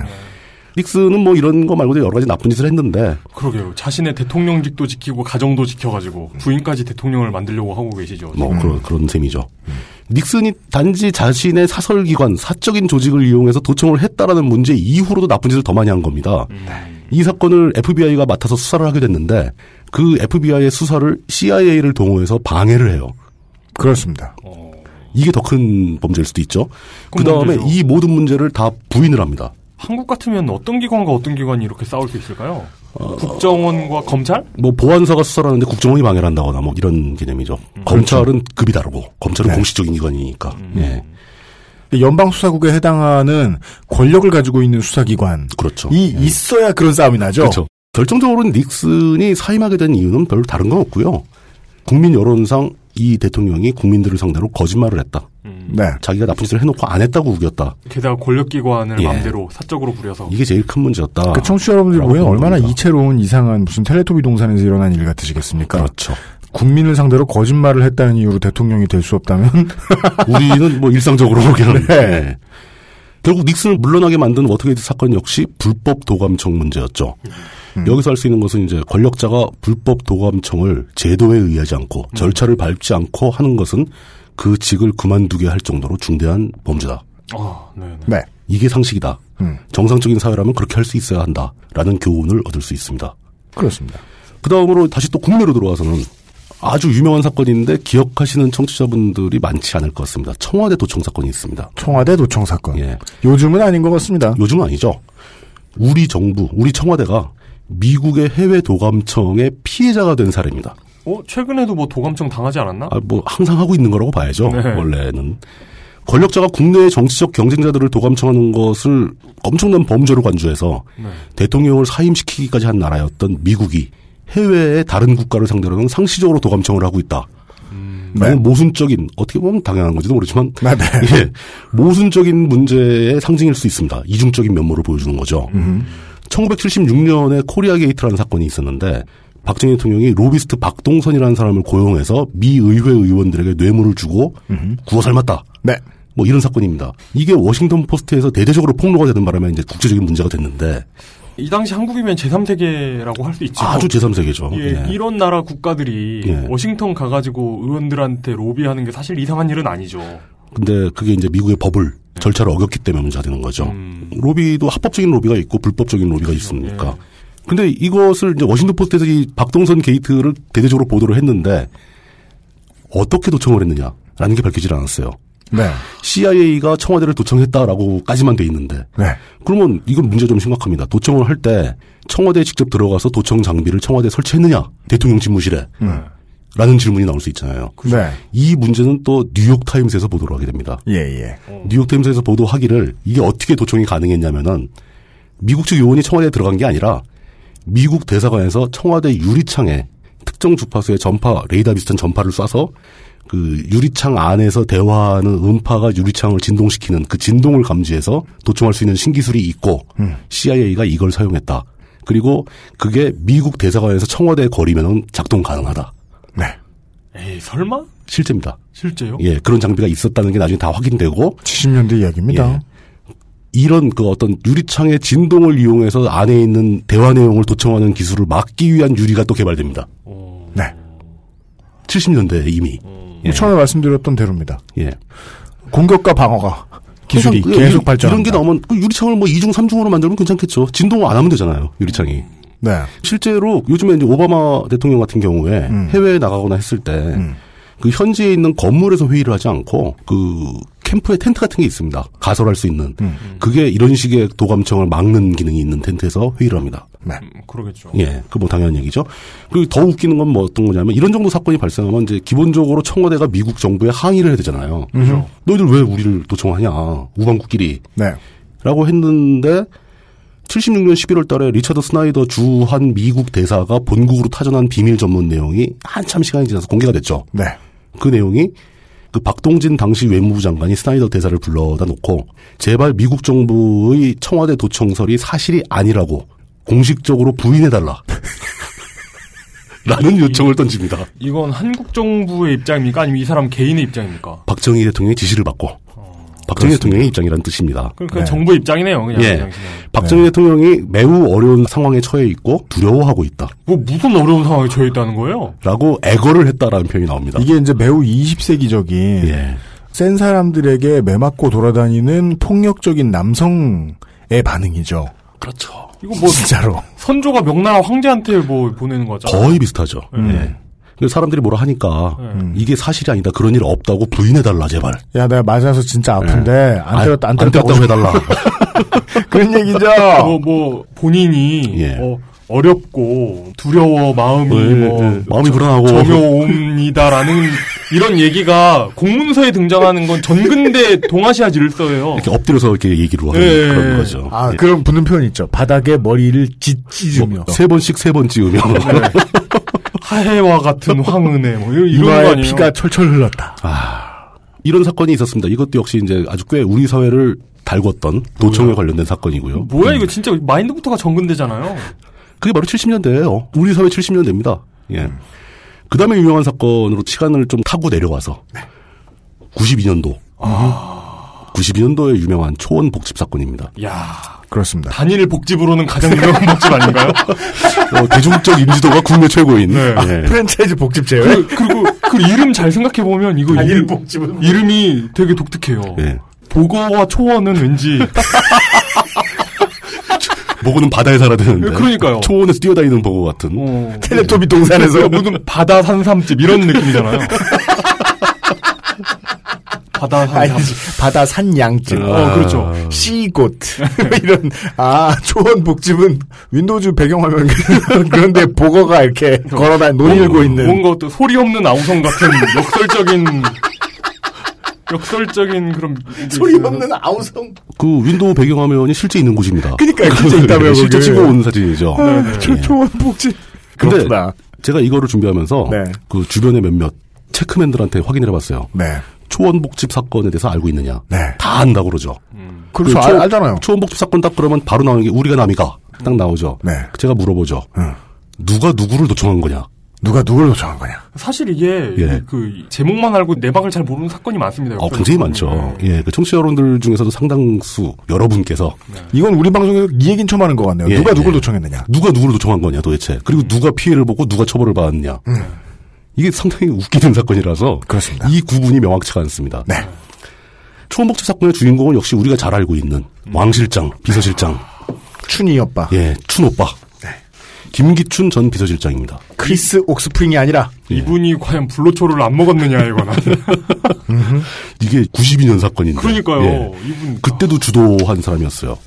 그 이분이 도청을 주도한 거 아니고 거의 김병지 선수를 제외하고 가장 미스테리한 인물이죠. 제가 보기에 네. 레드가 후보에 가까운 사람은 김대중 주필보다는 이 사람 이 사람입니다. 이 사람은 정보기관을 운영하지 않았으니까. 근데 김기춘은 한동안 메인 로스터에 없었잖아요. 빠졌죠. 중간에 이만큼 플레이를 안 빠졌죠. 하다가 어, 그럴 수도. 갑자기 몇십 년 만에 컴백을 했잖아. 십몇 년 만에 이 몇십 년이지. 권토 죽네. 예. 권토. 어, 김기춘 전 비서실장, 최근에 비서실장이었던 그분이 부산 대연동에 있는 초원복집에 부산 지역의 유력 인사들을 모읍니다. 네. 대부분 이제 뭐 지역 기관장 또는 당신 안기부였으니까 네. 안기부 부산 지부장 그리고 상공인서 소장 뭐 이런 지역에 꽤나 역할이 있다는 사람들 다 불러 모아놓고 불법 선거 운동을 모의한 사건입니다. 그렇습니다. 네. 예. 대표적인 워딩으로 이제 우리가 남이가 그러면서 예. 우리가 이인칭이가 이런 그 민간에서 먼저 지역 감정을 자극하는 발언들이 많이 나와야 된다. 이런 철학적인 질문을 던지며 네. 우리는 1인칭이다. 이런 그러니까 우리가- 우리는 나다. 음. 근데 이때 시점이 아 진짜 이것도 역설적이다. 그러니까 우리가 나라니. What? 뭐, 네. 어, 철학적이잖아요. 어, 복수 1인칭이 과연 복수 3인칭인가? 네, 그렇죠, 그렇죠, 그렇죠. 문법 강자였어. 네. 그러니까 우리가 사우스인가 이런 건 아니잖아. 그렇죠, 그렇죠. 예. 문법과 철학 강좌를 했더니 불법적인 선거가 되었다. 어, 그런 얘기를 선거 하- 운동이. 하는데 사실은 그게 뒤에서는 할 수도 있는 거죠. 원래 그 공직자들이 그런 얘기하면 안 되는 거지만. 네. 근데 거기 참석한 사람은 다 불법적인 선거 운동하면 안 그렇습니다. 음. 되는 사람들이니까. 관에 녹을 먹는 인물들이니까. 당시에 왜 그런 모임까지 가질 정도였는가 하면은 음. 그 당시가 이제 92년 대선을 앞두는 시점이었고 그 김영삼 후보가 삼당 합당 이후에 여권의 대선 후보로 자리를 잡았고 네. 그렇습니다. 상대는 김대중 후보였죠. 아, 네. 그렇죠. 예. 근데 여기서 이 사람들이 모여서 집중적으로 얘기하는 사람은 김대중 후보가 아니었어요. 국민당의 정주영 후보였습니다. 그렇습니다. 왕 회장이죠. 엠페러. 엠페러. 예. 네. 그 정주영 씨가 답답했는지 직접 대선 후보에 출마를 해서 아파트를 왕창 지어서 3분의 1 값에 공급하겠다는 운동, 음. 뭐 경부고속도로를 2층으로 만들겠다는 운동, 막 이런 어마무시한 사실 다른 사람이 얘기하면 허무맹랑한데 근데 실제로 할 수 있을 것 같은. 예, 그 사람이 하면 할 것 같은 네. 이런 공약을 하는 바람에 그리고 베스트셀러 작가이기도 했죠. 그렇죠. 그렇습니다. 김우중과 더불어. 네, 네. 그리고 네. 뭐 동물을 사랑해서 대규모로 이끌고 북한도 왔다 갔다 하고 그렇습니다. 네. 예, 뭐 그런 일도 했죠. 이 사람이 부산 지역의 김영삼 후보를 지지하는 유권자들의 표를 상당히 큰 폭으로 침식하고 있던 상황이었어요. 네, 그 예. 당시에 김기춘이 조작을 열심히 하지 않았어도 이미 지역에 의한 구도는 움트고 있었던 것이 뭐 그렇죠. 저쪽 동네의 1위는 김대중이 분명했고 위쪽 동네의 1위가 정주영이 분명했는데 영남을 갈라먹고 있다. 라는 해석이 우세했습니다. 위기의식이 있었던 거죠. 네. 김영삼 진영에서. 네. 그래서 이제 그 부산 지역에서 확실히 거제 출신이니까 이제 음. 우리가 남이가를 외칠 만한 김영삼 후보를 더 띄워야 한다. 그렇죠. 지역 감정을 이용해서라도 유권자를 결집시켜라. 이런 얘기를 막 하고 있는 중인데 음. 이 여기서 도청을 한 사람은 정주영 후보 쪽이었던 거죠. 그렇습니다. 네. 정주영 후보 쪽 사람이 전직 안기부 직원을 동원해서 헤드헌팅을 하여 전문가를 동원해서 네. 도청을 해서 녹음을 합니다. 그리고 녹취록을 공개해 버렸어요. 그렇습니다. 그랬더니 김영삼 측에서는 이것은 음모다.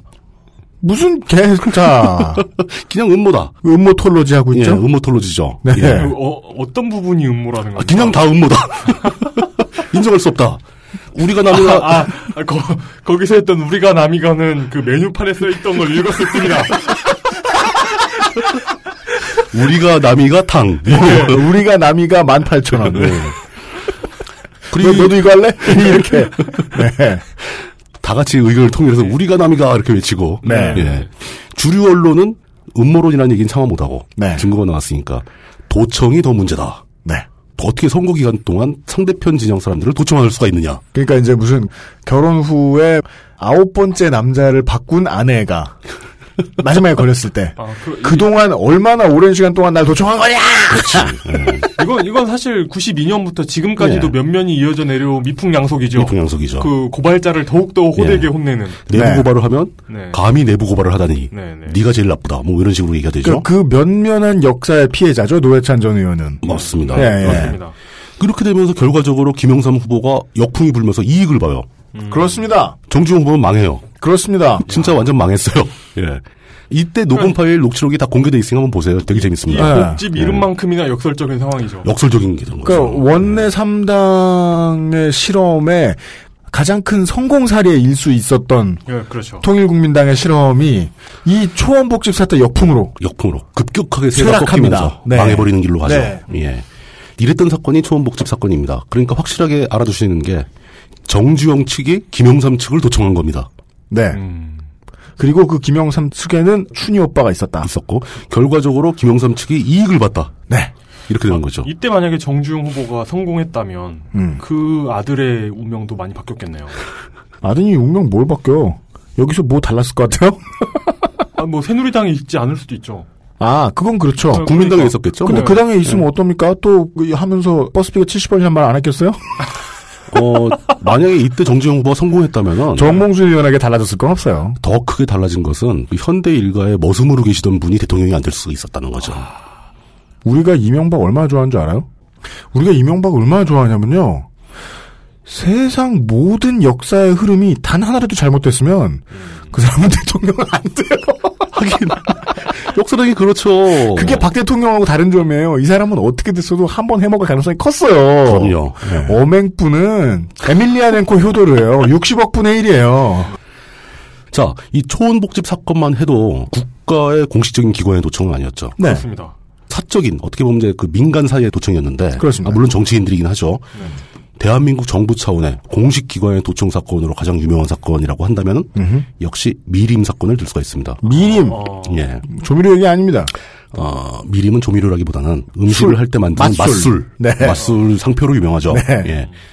그 미림팀은 91년부터 98년까지, 즉, 노태우 시절부터 시작돼서 김영삼 정권을 거치는 기간 동안 국가안전기획부, 안기부에서 운영하던 비밀 도청팀의 이름입니다. 도청만 하던 팀입니다. 근데 무슨 도청팀 이름이 이래요? 좀 이따 설명이 나오죠. 93년도에 조직 개편되면서 해체되었다가 1년 만에 바로 다시 재조직됐고요. 미림팀이 도청한 결과가 김영삼 정부 시절에 중요한 거는 대통령에게 직보가 되고 네. 별로 중요하지 않은 것은 대통령의 아들 김현철 씨에게 보고를 했다고 합니다. 왜요? 당시 그 김영삼 정권 시절에 상당히 큰 문제가 됐던 것 중에 하나죠. 그 대통령의 친아들이 네. 국정에 너무 많이 개입을 한다. 요즘 트위터에 상당히 많이 들어가시던데. 어, 요즘 하시는 말씀은 다 옳은 말씀만 하세요.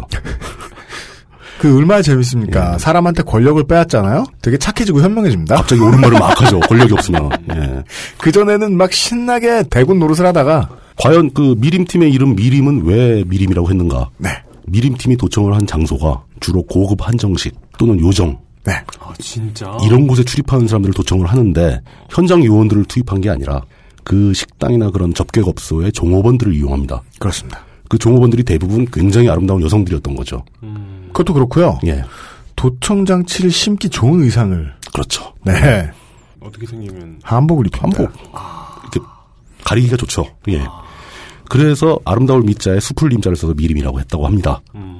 그건 뭐 그쪽의 얘기니까. 그리고 뭐 고급 한정식이나 요정 말고도 골프장 또 룸사롱까지도 다 이 손을 뻗치고 있었다고 하고 한때 미림팀의 도청을 도와주는 그 접객업소의 종업원들 있죠. 네. 그 사람들을 망원이라고 부르는데 망원? 음. 아, 네트워크의 구성원이다. 망원. 망원. 망원. 망원동의 망원이 예, 아니고. 그 망원의 숫자가 4천 명이 넘었을 정도였다고 합니다. 그럼 종업원들은 그걸 왜 해주느냐? 음. 돈도 주고 그 사람들이 닥친 법적인 문제점 같은 것도 해결해주고 뒤를 봐주고 세금 같은 거 좀 깎아주고 든든하겠네. 예, 굉장히 든든한 거죠. 음. 이런 식으로 도청을 진행을 했는데 그러니까 그게 참 웃겨요. NSA가 하던 짓을 한국적인 버전으로 컨버전을 했더니 똑같이 국가가 하는데 그렇죠. 실제로 퍼포먼스 하는 건 유흥업이에요. 그러면 한국적인 거야. 이 미림팀에서 도청했던 것 중에서 가장 유명하게 확대된 사건이 음. 바로 그 유명한 삼성 엑스파일 사건입니다. 그렇습니다. 미림팀에서 삼성 관련, 삼성과 관련된 검사들과 이런 사람들의 대화 내용을 도청을 한 거예요. 근데 그 도청 테이프가 왜 안기부 바깥으로 흘러나왔느냐? 음. 왜죠? 이 미림팀에 관여된 실무자들이 그만두거나 음. 안기부에서 쫓겨나거나 할 때 이 사람들이 맨손으로 안 나간다는 거죠. 하나씩 쥐고 예, 나옵니다. 아, 그러니까 본인들이 그걸 하고 있으면서도 이렇게 문제점을 인식하고 이- 이게 얼마나 심각한 자료인지를 아, 아는 그러니까 거죠. 예. 내가 애국을 해야겠으니 가지고 나가서 위킬릭스에 뿌려야지가 아니고 이게 이렇게 심각해서 국익에 손해가 되겠는데 어디에 팔면 얼마를 받을까 그렇죠. 생각하면서 나온다는 거죠. 어. 돈, 얼- 돈 되겠는데라는 생각을 하는 거죠. 그렇게 들고 나온 걸 가지고 본인이 직접은 못하고 그 재미교포 모 씨에게 넘깁니다. 음. 뭐 집중파고 돈을 받았겠죠. 네. 재미교포 모 씨는 삼성 임원들을 협박을 합니다. 이학수 구조본에 계시던 이학수 씨 네. 이런 사람들한테 직접 협박을 해요. 네. 삼성이 받질 않습니다. 네. 그랬더니 최종적으로 언론에 퍼뜨리겠다. 네. 그러면서 MBC 이상호 기자에게 이 테이블 넘긴 겁니다. 그렇습니다. 그렇게 해서 삼성 엑스파일이 세간에 공개가 되는 거죠. 네. 그렇지만 삼성은 이걸 효율적으로 다 통제를 해서 막아냈죠. 그렇습니다. 오히려 애국계 피해를 본 사람은 노회찬 전 의원과 이상호 기자였습니다. 네. 그렇습니다. 아, 예. 디펜스 하면 삼성이다. 하긴 그 디펜스 하는 걸 보면 참 잘한다고 생각하는 게 아. 삼성물산. 이용이 무슨 소리를 할지 아는데 네. 이거는 이용에게 이렇게 희망을 줄 수 있어요. 삼성을 걸어 넘어 잡아뜨릴 수 있는 건 다른 돈밖에 없어요. 더 큰 돈. 예. 해지 해지 펀드 이런 그러니까 거. 그 정도로 강했다라는 건 그 정도밖에 안 된다는 뜻 되죠. 그러니까 삼성 얘기 안 해도 되겠죠? 저, 전 그냥 어떤 우리나라에 상장되어 있는 기업이 주주총회를 한다. 알았어. 알았어. 알았어. 예, 그렇습니다. 예. 또 미림팀 사건을 보게 되면은 네. 국가기관, 국가의 공적기관이 나서서 어떤 이런 더러운, 더티한 작업을 했을 때 네. 그 담당자들의 입장도 반드시 고려해 볼 필요가 음. 있다라는 거죠. 그 사람들 더러운 일을 맡게 되면 사람은 결국 더러워집니다. 네. 부당한 이익을 노리게 되고 그렇습니다. 이렇게 해서 문제가 확산되기도 하고 내가 누구 쫓아고 그렇죠. 내 손만 이렇게 더럽혔느냐? 그럼요. 그 와중에 또 이제 이 미림팀 사건을 국회에서 가장 활발하게 폭로했던 의원이 네. 2005년 당시에 열린우리당의 최재천 의원이죠. 최재천 의원이 네. 이 문제를 얘기하면서 미림팀의 규모를 밝혀냈고 음. 또 미림팀 말고도 추가적인 다른 비밀 도청팀이 또 있었을 것이다. 네. 라는 의혹까지 제기를 하게 됩니다. 물론 이제 그것까지 밝혀지진 않고 네. 재밌는 사실은 미림팀 관련 수사가 착수되면서 음. 검찰에서 미림팀이 만들었던 다량의 녹음 테이프, 음. 도청 테이프를 압수를 하게 됩니다. 그 중에 상당 부분이 검찰 고위층의 비리가 담겨 있는 테이프라서 어, 부장님, 과장님, 아는 사람 이름이 막 나오는 거죠. 어, 지검장님. 예, 그래서 그 검찰에서 그걸 상당 부분 파기했다는 얘기가 있습니다. 그렇습니다. 예. 막 맷돌에 넣어 갈고 막. 그러니까 이러라고 실제 워딩을 그렇게 지시했다라는 얘기도 있어요. 그때 기술은 이제 뭐 USB나 뭐 이런 마그네틱 그런 게 아니고 예, 그렇죠. 대부분 테이프죠, 테이프. 힘들죠. 예. 테이프는 뭐 불에 태우거나 테이프 중에 제일 비싼 테이프라면 이제 데이터 저장용 광학 테이프 있을 텐데. 그렇죠. 예. 그런 거 아니고. 네. 근데 그런 거라고 해도 그냥 불러오면 이렇게 잘 타요, 또. 네. 굉장히. 98년도 98년도까지만 해도 예. 뭐 과거 자료를 연구 보존하기 위해 마이크로필름으로 만든다. 뭐 이런 말이 나오는 데니까 아니 근데 실제로 네네네. 그 마이크로필름 자료 본 적 있어요? 직접 본 적은 없죠. 어? 이렇게 도서관에서 넘겨가면서 확대해보고 막 이런 거? 저는 그렇게 본 적은 전 수업 시간에 본 적 있어요. 수업 시간에 마이크로필름 먹어. 요즘 은 거의 없어졌죠. 그 아주 큰 도서관에 가면 아직도 그게 남아 있는 게 있습니다. 가오는 상당해요. 화면이 굉장히 커요. 예, 음. 저 병원에서 옮기고 다니는 저 밥 카트 있죠? 그만한 거 이렇게 쓱 들고 네. 그렇죠. 들어오더니 예. 해주는 거라고는 사진 보여주기. 차라라라라라 뿅 이렇게 나오고. 예. 그러니까 옛날 신문 같은 거 딱 보여주고 네. 뭐 맞아요, 그런 거죠. 맞아요. 예. 네. 우리나라의 이제 미림팀 사건까지 얘기를 쭉 해봤고요. 네. 사실은 이제 원래 오늘의 메인 이벤트 하이라이트 네. 음. 에셜론 문제를 얘기를 해야죠. 네. 에셜론에 대해서 잠시 후에 이야기를 나눠볼 텐데요. 지금까지의 특징을 이렇게 파악을 해주시면 좋을지도 모르겠습니다. 물론 존 에드가 후보는 사찰과 도감청의 대상이 지위고화가 없었습니다. 그렇죠. 어, 예. 남녀노소가 없었습니다. 그분이 정말 돌아가시긴 한 겁니까? 그럴 네. 설도 있습니다. 예를 들어 뭐 어, 엘비스 프레슬리, 제임스 딘, 투팍 혹은 최근에 돌아가셨다고 소문난 분 에이미 와인하우스 등과 네. 더불어 어디 모처에서 네. 마이클 잭슨 씨 뭐. 존 에드가 후보는 아직도 감청을 하고 있다.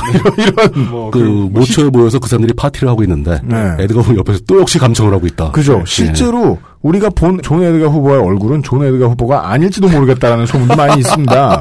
예. 뭐 그렇게 생긴 백인은 많거든요, 동네에. 그가 생각했을 때 미국, 우리가 결론적으로 봤을 때는 존 에드가 후보 자신의 권력을 지키기 위해서 도청하지 않은 존재가 없어요. 그럼요. 대한민국은 살짝 촌스럽습니다. 요정에 드나들 정도의 사람들만 많이 괴롭혔습니다. 그때까진 그랬다는 겁니다. 그때까지만. 네. 광고 듣고 돌아와서 그 다음 얘기해보죠. 지금 듣고 계신 방송은 히스테리 사건 파일 그것은 알기 싫다입니다. XSFM입니다.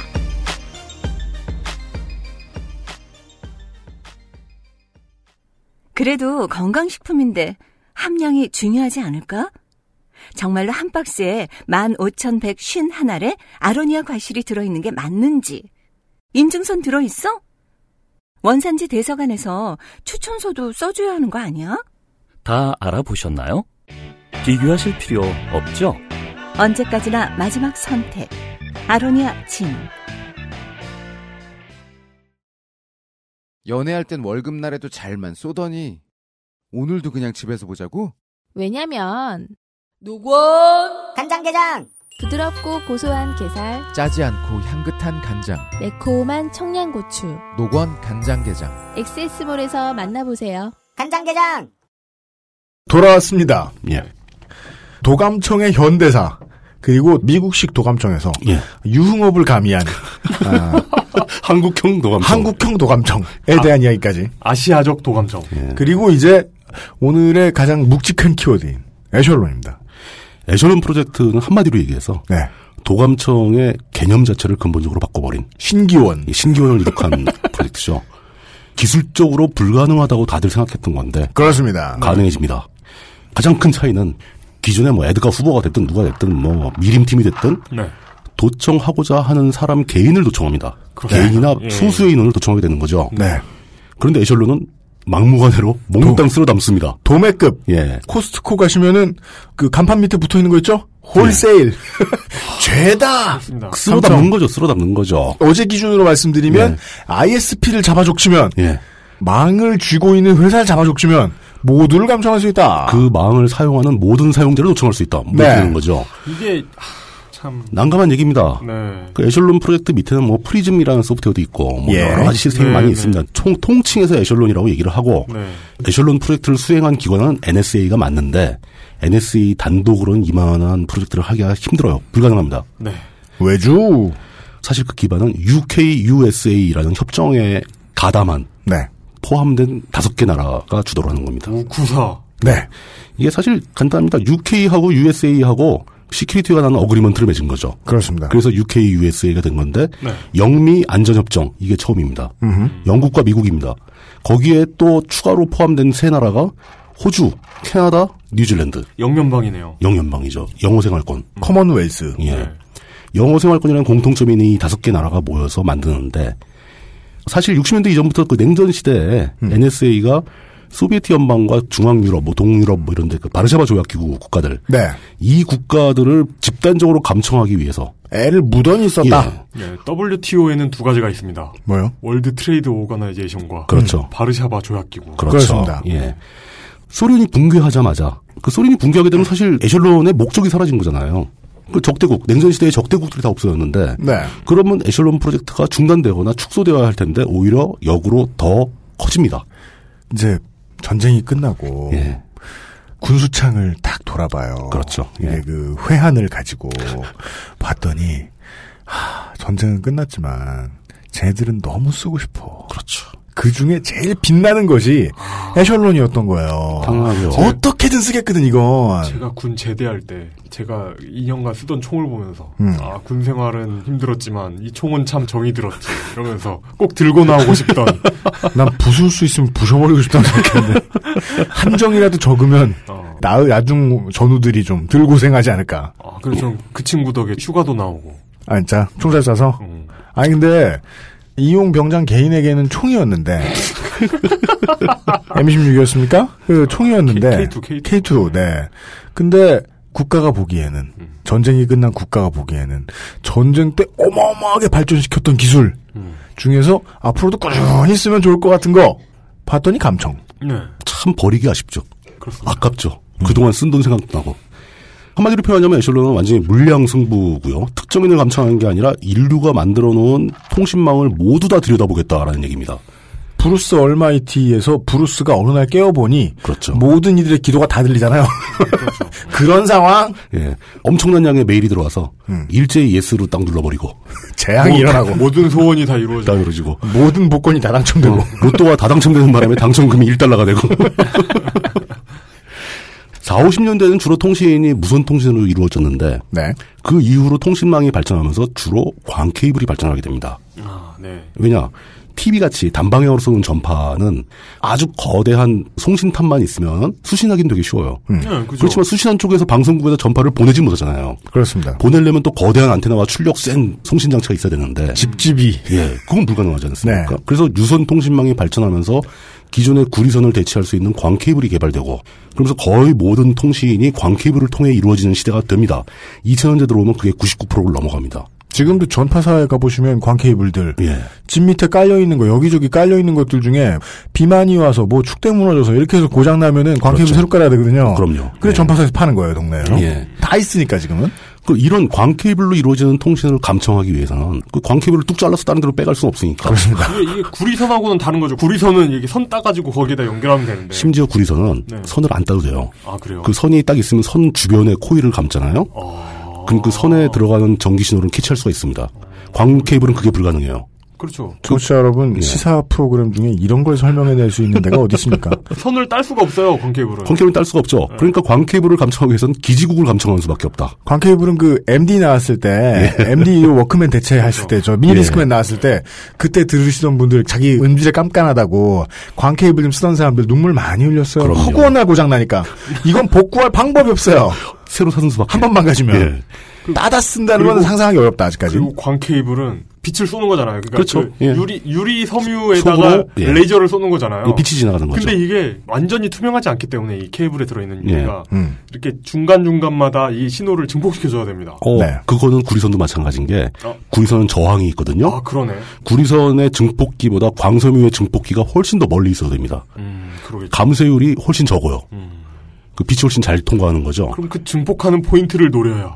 증폭하는 포인트는 사실 별게 없어요. 한 선만 지나가니까 네. 그 선들이 모두 모이는 기지국 여기에다 장비를 갖다 놓는 거죠. 여기서 말하는 장비란 감청 장비요. 네. 예. 그리고 거기 또 있습니다. 이거 유비관우 장비겠습니까? 아니, 확인이 필요해서 그런 거지. 네. 자, 그러면 기지국과 기지국. 개무시하네. 너무한 거 아니야? 나 진행자라 그런 거야. 내가 언제 그 기지국의 이름이 장판파고 기계 기계 이름 딱 따봤더니 장익덕 A1 그래서 네. 그리고 기지국과 기지국 사이가 현대로 자꾸 넘어오면서 상당 부분이 위성 통신으로 대체가 되죠. 네. 우리나라도 저 대전 금산 쪽에 가면 이제 위성 기지국이 있습니다. 예. 우리나라 광케이블이 다 거기 모여서 해외로 쏴지는 겁니다. 네. 물론 해외로 갈 때 해적 케이블로 가는 경우도 있어요. 음. 네. 그 비율이 현저히 적습니다. 어, 그래요? 예, 위성을 통해서 하는 게 훨씬 더 저렴하고 정확하고 빠르니까. 어. 시가전 혹은 이제 그 육군의 근접전이라고 보면 성문이 딱 하나인 겁니다. 그렇죠. 네. 여기 나라- 정보라면 음, 끝. 어, 어떤 나라든지 그 모이는 길목이 있다는 거죠. 진짜 장판파다. 예. 음. 내가 맞았네 심지어. 네. 그래서 NSA의 그 애셜론 프로젝트는 타겟을 어디로 잡느냐? 네. 결국 위성으로 하는 겁니다. 그렇습니다.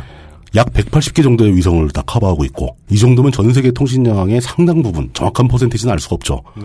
상당 부분을 다 커버할 수 있다는 겁니다. 대략 알려진 바로는 음성 통화, 팩시밀리, 네. 뭐 기타 어떤 그 개인 간의 통신을 약 하루에 30억 건 정도를 백업할 수 있다고 합니다. 이게 몇 년도 얘기예요? 그게 벌써 90년대, 2000년대 얘기입니다. 문제는 그 90, 사- 어. 90년대 네. 예. 이미 그 양이 계속 늘어나고 있는 게 그게 사실은 수집하는 게 문제가 아니라 음. 수집한 데이터를 저장하고 보관하는 게 더 문제거든요. 예. 그렇습니다. 그렇습니다. 근데 90년대, 2000년대 들어서면서 저장 매체 기술이 급속도로 발전을 하죠. 그리고 그 데이터를 처리할 수 있는 CPU 속도도 엄청나게 빨라집니다. 네. 그러면서 애셜론의 기능은 비약적으로 성장한 거죠. 이제는 막 전 세계 거의 모든 통신을 다 저장하고 있을 겁니다. 네. 어찌 예. 보면 이- 최근에 이제 대두하는 빅데이터 기술 있잖아요. 그렇죠. 빅데이터 기술을 만나면 애슐론이 꼽힐 수 있다. 비로소 음. 빅데이터 기술 자체가 애셜론 프로젝트에서 파생해서 나오는 게 아닐까. 그러면 네. 진짜 마이너리티 리포트의 미래가 가능하죠. 모든 걸볼수 맞춤으로 있으니까. 모든 사람들의 행동을 다 감시하다 말고 그렇다면 얘는 내일 모레 살인을 저지르겠구나. 음, 가능하죠. 네. 뭐 좀 더 온건하게 얘기하면 얘는 차를 사면 뭐 렉서스를 사겠구나 뭐 이런 거. 그런 거는 구글에서도 많이 하고 있는 거죠. 그러니까 애셜론에서는 주로 한참 이제 공식적으로 알려진 얘기는 미국 전역에서 벌어지는 통화 중에서 폭탄, 밤이라는 단어가 들어갔다. 그거를 자동으로 체크해내는 겁니다. 음. 그럼 이제 필터링을 딱 고치면 그 통화 숫자가 확 줄겠죠. 네. 그걸 사람이 검토하게 되면은 테러를 모의하는 사람들의 통화를 엿들을 수 있다. 네. 핵심은 이겁니다. 데이터를 모으는 것까지는 쉬워요. 저장 매체와 빠른 속도만 있으면 되는데 그 중에서 의미 있는 정보를 골라내는 기술이 또 어려운 거죠. 이게 바로 그 빅데이터의 데이터 마이닝이고 그렇죠. 예. 이렇게 수집된 정보들이 위성을 통해 NSA 본부가 있는 메릴랜드로 보내지게 됩니다. 네. 거기에 그 슈퍼컴퓨터가 여러 대가 있고 거기서 분석을 하고 있는 거죠. 이 사람들은 확실히 통이 큽니다. 예전에는 이렇게 해서 모은 빅데이터 중에서 소련과 관계에 있는 정보만 골라냈으면 되죠. 그럼 땡이었습니다. 예, 그 소련이나 바르샤바 조약 기구만 감시하면 되는데 냉전이 끝나고 나니까 이제는 이 사람들이 뭘 골라내고 있는지 아무도 모르는 거예요. 네, 그러다가 최근 이제 스노든 사건 때문에 폭로가 되고 그렇습니다. 유럽 의회에 보고서가 제출되고 그 결과 냉전 시대가 끝나고 몇십 년이 지난 오늘 에셜론 프로젝트가 주로 누구를 감시하고 있는가, 뭘 뒤지고 있는가가 밝혀집니다. 음. 군대나 뭐 적대적인 국가, 상대편의 군사 조직, 정보 조직 이런 게 아니고 민간 기업들을 감시합니다. 그러니까 이제 국가 안보나 네. 전쟁을 위해서 복무하는 게 아니라 민간의 상업적인 거래, 경쟁 관계에 있는 대기업들의 이해관계에 개입하기 시작하는 거죠. 그러니까 그거죠. 감시견은 감시견은 매우 중요한 일을 해요. 예. 굉장히 중요하죠. 왜냐하면 눈이 되어주니까 초소 그렇죠. 감각이죠, 전체에. 감각. 예, 감각이 되는 거죠. 거기에 매달리는 사람들 전체에 그래서 그 감각을 지배하게 그냥 두면 나중엔 반드시 이렇게 예. 트렌드 세터가 된다 지가 음, 그렇지 왜냐하면 처음에는 시킨 대로 적이 오면 짓다가 나중에는 적이 누군지를 구분해주는 권력을 휘두르게 된다는 거죠 감시견이 자동적으로 감각이 권력을 지배하게 되는 겁니다 아, 어개 비유 좋다. 왜냐면 개 키우다 보면 이렇게 이럴 줄 알았어. 그, 이용은 개를 처남이라고 부릅니다 참고로 그 낯선 사람 오면 짖잖아요. 그렇죠? 그쵸. 네. 예. 그런데 짖으면서 개가 이렇게 나 잘하지 하면서 뒤돌아보는 거 어, 아시죠? 칭찬을 요구하는. 예. 예. 음. 그렇게 되는 거죠. 이게 내가 칭찬받을 일이 되기 때문에 음. 나의 자아를 위해 계속하는 거죠. 그걸. 그러니까 우리에게 매우 중요한 역할을 온전히 그들에게 내주면 음. 그들은 우리의 트렌드를 만들어내 줍니다. 그렇죠. 자꾸 딴 생각을 하기 시작한다는 겁니다. 네. 미국의 대기업들과 경쟁 상대에 있는 유럽의 대기업들의 사내 통신을 감청해서 그들의 경영상, 업무상 비밀을 확보하고 이거를 미국에 있는 기업들한테 알려주고 뭐 이런 식의 행동을 하기 시작한다는 거죠. 봐, 해킹팀 사건이 애플이 삼성 죽이려고 한 거야. 이 나쁜 놈들. 결국은 이게 세계 평화, 뭐 인류의 안전, 뭐 이런 국가 안보 이런 문제가 아니라 이젠 자본의 문제로 가버린 거예요. 이렇게 활용이 되고 있다는 징후를 유럽에서 확인을 했고 그래서 강력하게 미국의 항의가 들어갔죠. 그 미국은 모르쇠로 일관을 합니다. 스노든이 자료를 공개했다도 어 그랬었나 보지 지금은 안 할 걸? 뭐, 뭐 이러면서 끝나는 거예요 그냥.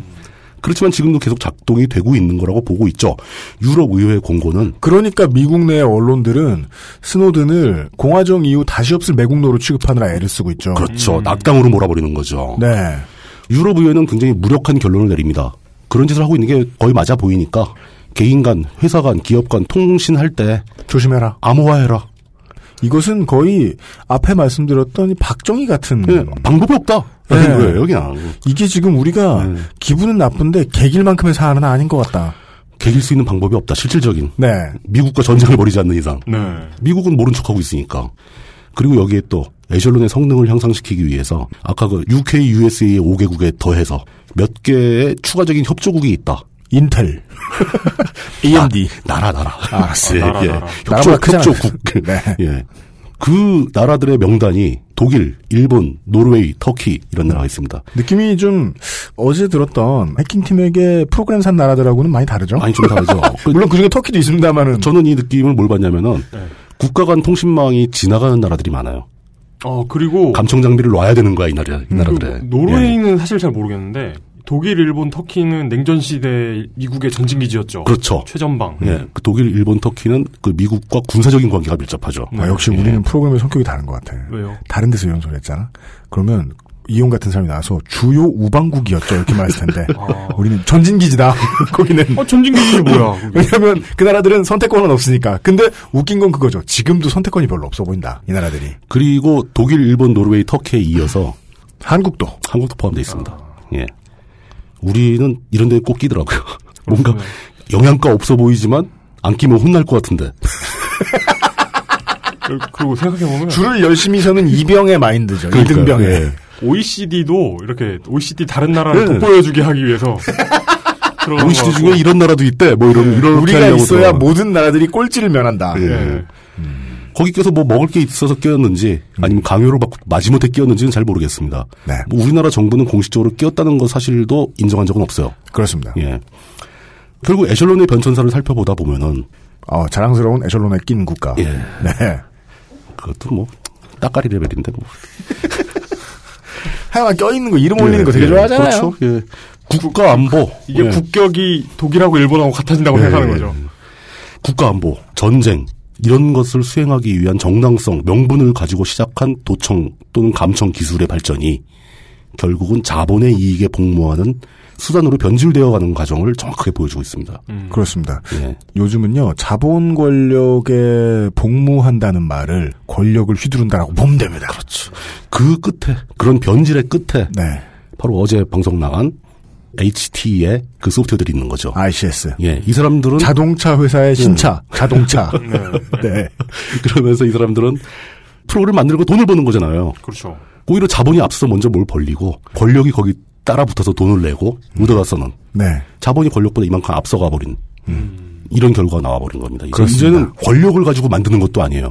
자본이 직접 도감청 기술을 만들고 있잖아요. 그렇습니다. 네. 아, 참 사실 이게 구글을 보면서 예. 그 예전에는 구글을 정말 좋아했던 때가 있었거든요. 제가. 어, 구글 아, 멋진 이- 회사 하죠. 아니 어떻게 예. 이런 검색 엔진이 예. 어떻게 이런 걸 다 검색해내지 하는 거였는데 이렇게 머신러닝이나 빅데이터에 예. 대한 이해가 생기면서 어, 정말 무서워지기 시작했어요. 무섭죠. 이렇게 애슐론 같은 걸로 모아놓은 막대한 데이터가 머신러닝과 빅데이터 기술로 만약에 뭔가 뭐 우리는 데이터를 뽑아내기 작게는 시작한다면 자꾸 이제 크롬을 가지고 웹서핑을 하다 말고 그렇죠. 자꾸 짜증이 나죠. 같은 컴퓨터에서 한 1년 앉아 있으니까 네. 이 새끼는 이제 옆에 광고창에 내가 사고 싶지 않은 건 보여주질 않아요. 맞아요. 네. 진짜. 그리고 네. 유튜, 유튜브 들어가잖아요? 이놈이 날 알아. 유튜브 들어가면 추천 동영상이 예. 진짜 보고 싶은 것만 보여. 그거 이제 보여줘요. 무슨 취향대로만 떠. 어. 예. 이제 무슨 생각이 드냐면 네. 아 저거 안 샀네. 그래서 가끔 이제 PC를 포맷하고 새로 깔잖아요. 네. 그러면 크롬이 되게 답답하게 느껴져요. 이 자식 왜 이렇게 몰라? 아, 그리고 진짜 무서운 게 옛날에는 포맷하고 다시 깔면 리셋이 네. 그렇지, 됐는데 그렇지, 그렇지. 이제는 이제는 그것도 안 돼요. 그 크롬도 로그인해야 되잖아요. 예, 구글 로그인을 딱 하면 음, 네. 그대로 복구가 되는 거야. 와. 사실 이게 이 돈비 이불이라는 말은요 거기 써붙어 있는 거는 이렇게 뭐귤 즙을 이렇게 칙칙 뿌려보면 돈트가 없어지는 아, 그 그런 건지도 몰라요. 제 생각에는 네. 구글의 멤버들이 설립자 멤버들이 그 돈비블이라는 그 문장을 만들 때 그때 이미 자기들이 하고 있는 일이 얼마나 무서운 일인가 하는 공포심을 느꼈을지도 몰라요. 그렇죠. 아니 그거 아니에요? 예. 돈 이렇게 띄우고 비이불. 다른 거 하지 말고 비이블만 하자. 다른 거 다 하지 마. 아니면 머니 비이불. 돈이요 아케이자 이런. 어 쇼미더머니식의 작사법이네요. 네.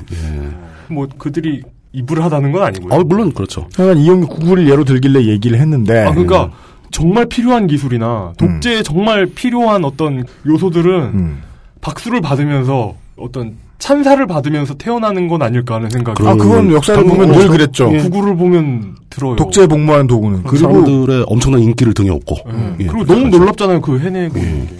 이제 마무리할 시간입니다. 네. 예.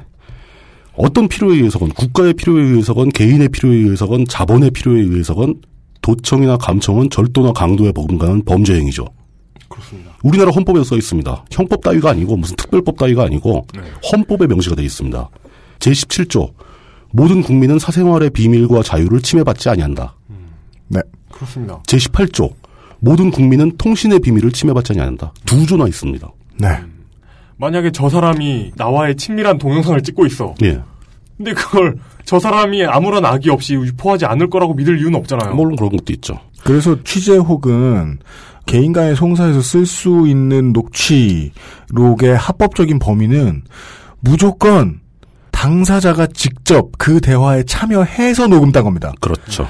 옆에 있어야 되고 옆에 있어도 자기도 모르게 홀로그램으로 숨어 있으면 안 돼요. 아. 예. 나와서 당당하게 내 신원을 밝히고 대화하지 않으면 그 녹음해놓은 증거는 인정이 안 되는 거예요. 왜? 그걸 제외한 나머지는 다 도청이니까. 카페 옆자리에서 녹음해도 안 되는 거죠. 네. 그 자리에 인사하고 같이 앉아 있었어야 되는 거죠. 네.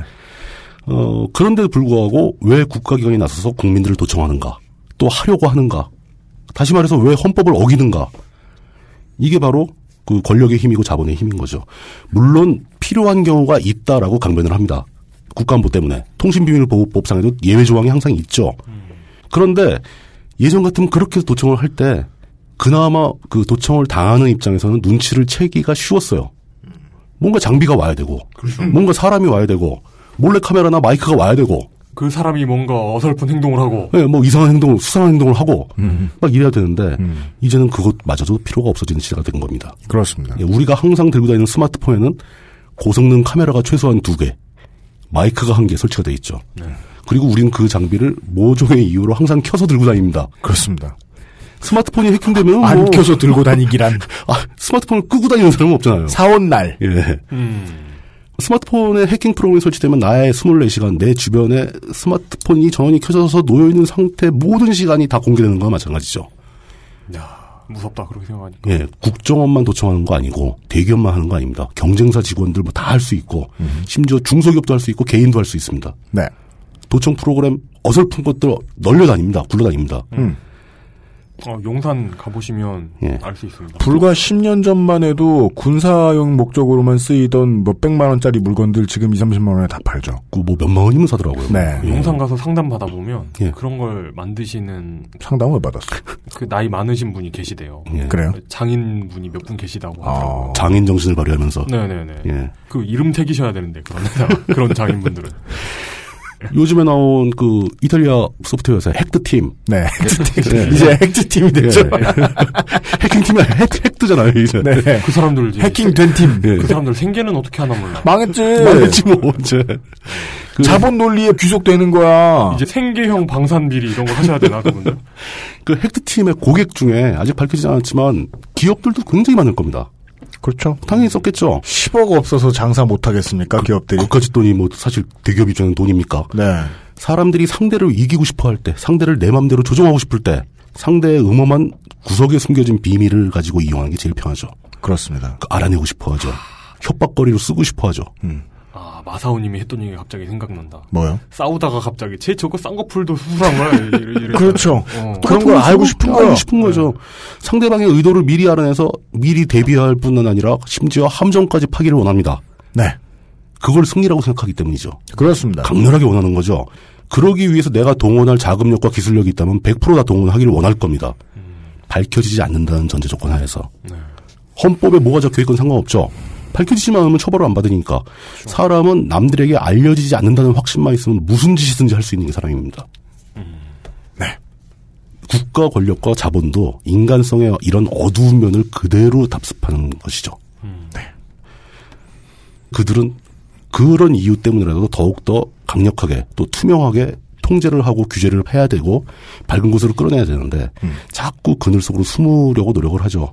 네. 사실 인류의 역사를 보면 인류는 이미 이런 투명한 약속과 룰을 다 만들어 놓은 겁니다. 각 나라의 헌법에 도청하지 말라고 써 있는 이유는 그게 나쁘다는 걸 다 알기 때문이죠.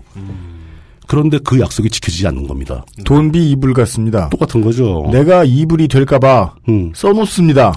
써놓은 것들을 보면서 이거 내가 썼는데 자꾸 외면하려고 듭니다. 외면하고 싶죠. 한 인간 같죠. 그 국가가 헌법을 만들어 놓은 국가 전체가. 예. 그런 그 인간성의 어두운 면이 국가 권력과 자본에서도 굉장히 유사한 형태로 드러난다는 게 되게 신기한 일이죠. 그렇습니다. 예. 사실 인간의 문명이라는 게 별거 없잖아요. 인간의 문명이라는 것은 인간의 이런 어두운 욕망을 억제하고 상호 합의된 약속을 지키는 게 문명입니다. 그렇습니다. 기계 만들고 그런 게 문명이 아니죠. 그런 관점, 그 문명이라는 것을 그렇게 정의하자면 전 세계적으로 우리는 모두는 아직도 야만의 시대에 살고 있다. 이게 제가 내리는 결론입니다. 네, 그게 야만이라면 정말 무서운 야만이네. 당장 내 생존 자체가 보존이 안 되는 거죠. 당장 어떤 맹수가 뛰어나서 나를 잡아먹을지도 모르는 그런 사회인 거죠. 우리가 몇백 년에 걸쳐서 짧게는 몇십 년에 걸쳐서 만들어온 현대 문명 국가라는 어떤 시스템과 룰과 조직도 음. 우리의 사생활이나 우리의 비밀을 보호하지 못하고 있다. 네. 그래서 야만이다라는 겁니다. 그렇습니다. 그렇군요. 이런 얘기였습니다. 사실 생각하다 보면 굉장히 무서워요. 무섭네요. 애통하고 무섭고 비참하죠. 그 빌라 같은 데 살면서 아파트 같은 데 살면서요. 예. 집과 집 사이에 있을 수 있는 갈등이 있어요. 그렇죠. 많게는 뭐 하루에 몇 건씩 나라 안에서 살인도 나고요. 싸우기도 하고 그런데 음. 살인은 그렇게 흔하게 벌어지진 않잖아요. 아유, 우리나라에 죽는 사람 얼마나 많습니까? 하긴 전국적으로 보면 뭐. 예. 그러니까 사람들은 그 멕시코의 큰 범죄 조직에 의해서 죽는 사람들이 되게 많은 줄 아는데요. 한국 사람들 자살하는 숫자하고 비슷하다고 하죠. 그렇죠. 예. 그러면 이제 우리가 어떠한 위험에 얼마나 노출돼 있는가를 알 수 있는데 사람은 어떤 위험에 노출되면 이제 동물적인 본성을 가능한 한 동원을 합니다. 한국 사람들 이제 좀 그 집값 좀 비싸고 이런 동네 사람들 만나 보면 이웃들끼리 서로 친하지가 않은 게 무슨 작은 문제만 있으면 본능적으로 기타를 빡 세우는 모습들을 보여줘요. 자기 보호 본능을 발동시키는 거죠. 예. 예. 그러니까 무슨 이야기가 나오기 전에 나는 돈 안 낸다라는 말부터 하고 그거 나한테 불리한 거 아니야? 예. 딱 이부터 나오는 거죠. 나 수고 덜 하려는 생각만 하고 왜냐하면 호구 잡히니까. 호구 잡히는 걸 되게 부끄럽게 생각하는 것 같아요. 네. 예. 그러니까 보호 본능이 상당히 많은 상황에서 드러난다. 적지 않은 상황에서 드러난다. 자기 자신에 대한 음. 예. 본능이 예. 이것은 일종의 야만이죠. 야만이죠. 사회가 문명화됐다면은 매 순간 보호 본능을 드러낼 필요가 없어요. 네. 왜냐, 내가 안전하니까. 어, 야만은 상당히 다양한 곳에서 드러나는데 이 탐욕도 보호 본능 중에 하나예요. 가만 보면 어, 보호 본능이에요, 그것도. 왜냐하면 예. 이르면 여기서 더 이르면 끝장이다. 생존이 위험해진다. 늘어나지 않으면 죽는다. 그런 거죠. 네. 이 생각을 맨날 하면 겁에 질려서 돈을 찾아. 예. 게 된다. 근데 이게 이제 우리 초음 복집 얘기할 때 예. 말씀해 주실 때도 그렇고 미림에 대해서 얘기해 주실 때도 그랬지만 한 사람이 국가다. 소수가 곧 국가와도 동일하다. 거대한 조직과 동일하다. 라고 생각하면 미림 사건일 때만 해도 그때만 해도 치사해야 할 사람들이 치사해서 얻을 수 있는 것들을 생각해 보면 그때는 그냥 권력을 얻을 사람이 정해져 있어요. 몇 명 안 되는 거죠. 예. 네. 그리고 에셜론으로 넘어와서 그게 이상해지죠. 예. 힘을 휘두르는 사람들이 갖고 싶어 하는 게 힘이 아니에요. 그리고 돈을 얻고 싶어 하는 것도 아닌 것 같아요. 더 정확히는 뭡니까? 어떤 자본 권력을 잃고 싶지 않은 거예요. 그렇지. 얻고 싶은 게 아니라 잃고 싶지 않은 두려움이라는 게 너무 중요해요. 그쪽도 두려워하고 있는 거다. 네. 라는 개념이죠. 권력을 그대로 철 안 든 사람들한테 계속 맡겼더니 그 권력이 향한 곳은 돈이 됐는데 그 돈은 가진 사람에게 주는 만족으로 움직이는 게 아니고 잃을까봐 생기는 공포로 움직이고 있다는 거예요. 음. 그렇지 않고서는 도감청 같은 비인간적인 방법이 이렇게나 쉽게 횡행할 리가 없다는 음. 거예요. 야만족이 되려면 무서워야 되거든요. 보수는 무서워하는 사람들의 모임이니까요. 그 모든 일의 바닥에 공포가 깔려 있다. 네. 전 그거에 100% 동의합니다. 어 맞아. 예. 그 당당하면 정의로울 수도 있어요. 그 어제도 얘기했다 했던 예. 얘기구나. 해킹팀 동영상 보면서 해킹팀 네. 동영상. 해킹팀 동영상 미음이 없어요. 야, 해킹팀 있구나. 해킹팀 동, 동영상 아까 동영삼. 동영상 그 뭐야, 그 태, 태양과 김영삼이야? 네. 아 그러니까 네. 그, 그 홍보 동영상에서도 국가 권력이면 그 나라 안에서 두려울 게 없다고 우리는 생각하는데 그쵸. 네. 계속 겁을 주는 거예요. 당신 무서울 거다, 무서울 거다. 근데 야, 너 음. 네가 찍어놓은 사람이 네가 모르는 상황에서 메시지를 주고받네. 그렇지. 어때 무섭지? 공포를 조장하는 겁니다. 공포. 예. 그리고 우리에게 많은 공포를 조장하는 그 한가운데에 있는 공포 조장의 능력자들은 우리 중에서 가장 큰 공포에 시달리고 있는 사람들일 것이다 정도 생각해 볼 수 있었습니다. 음. 참 아이러니하면서도 지극히 현실적이네요. 네.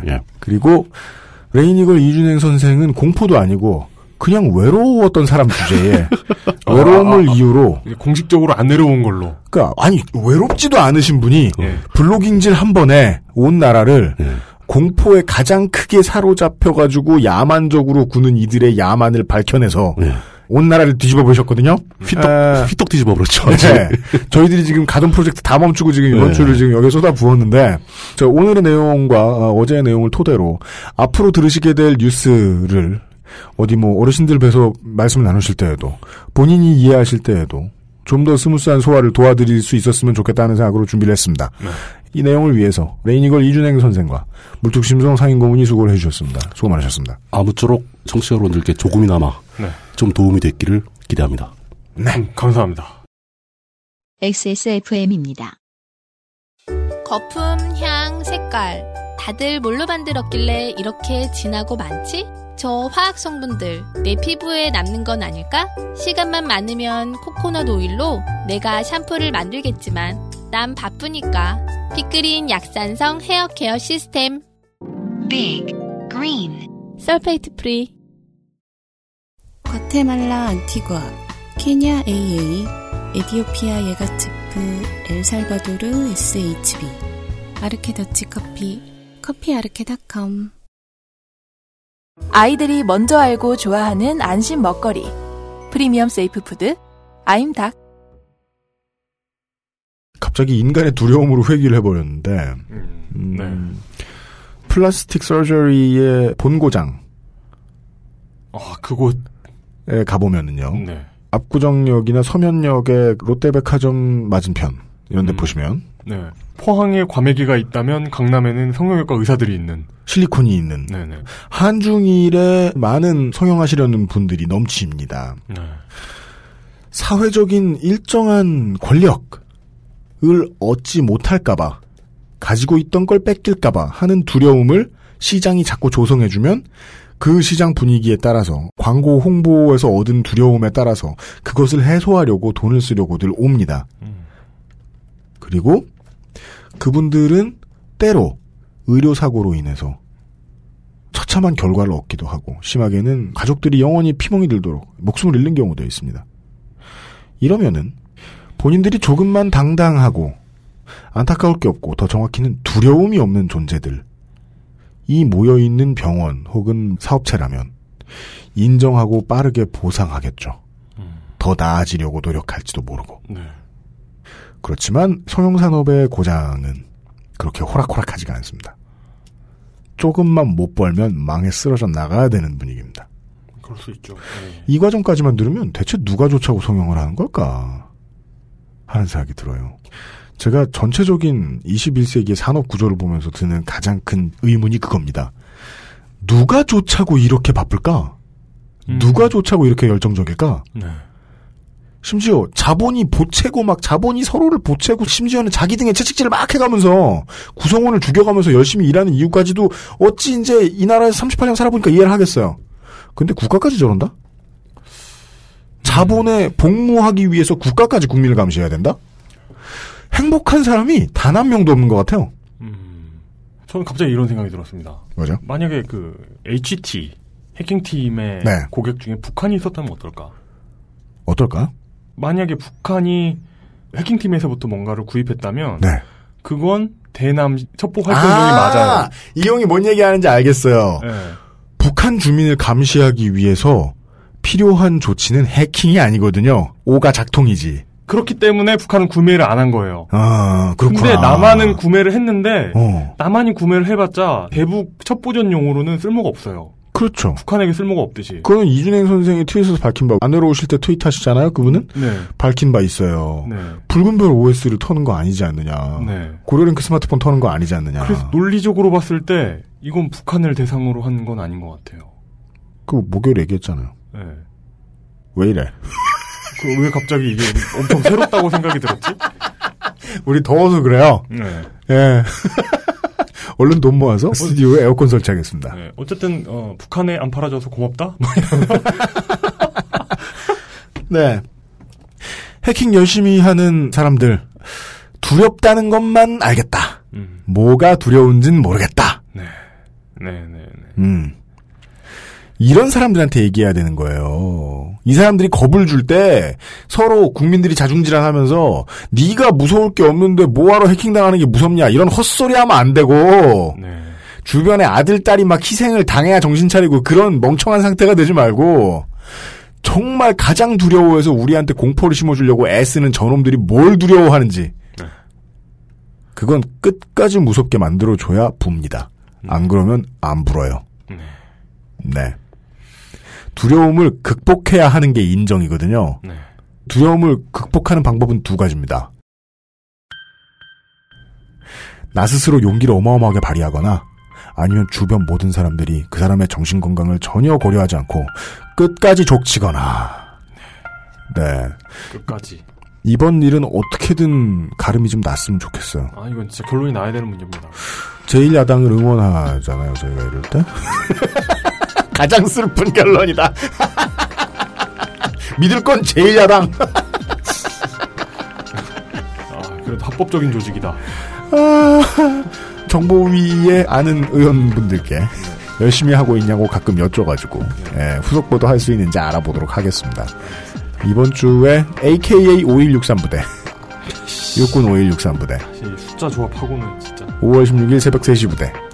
카페 이름 같네요. 예. 에 대해서 이야기를 나누어 보았습니다. 이용상 유서가, 유영수의 책임 프로듀서가 다음 주에는 마음을 편안하게 하는 노랫소리를 들으며 돌아오도록 하겠습니다. 딩딩딩딩딩. 홍성갑. 네. 다음 주에 뵙자. 안녕히 계십시오. 감사합니다.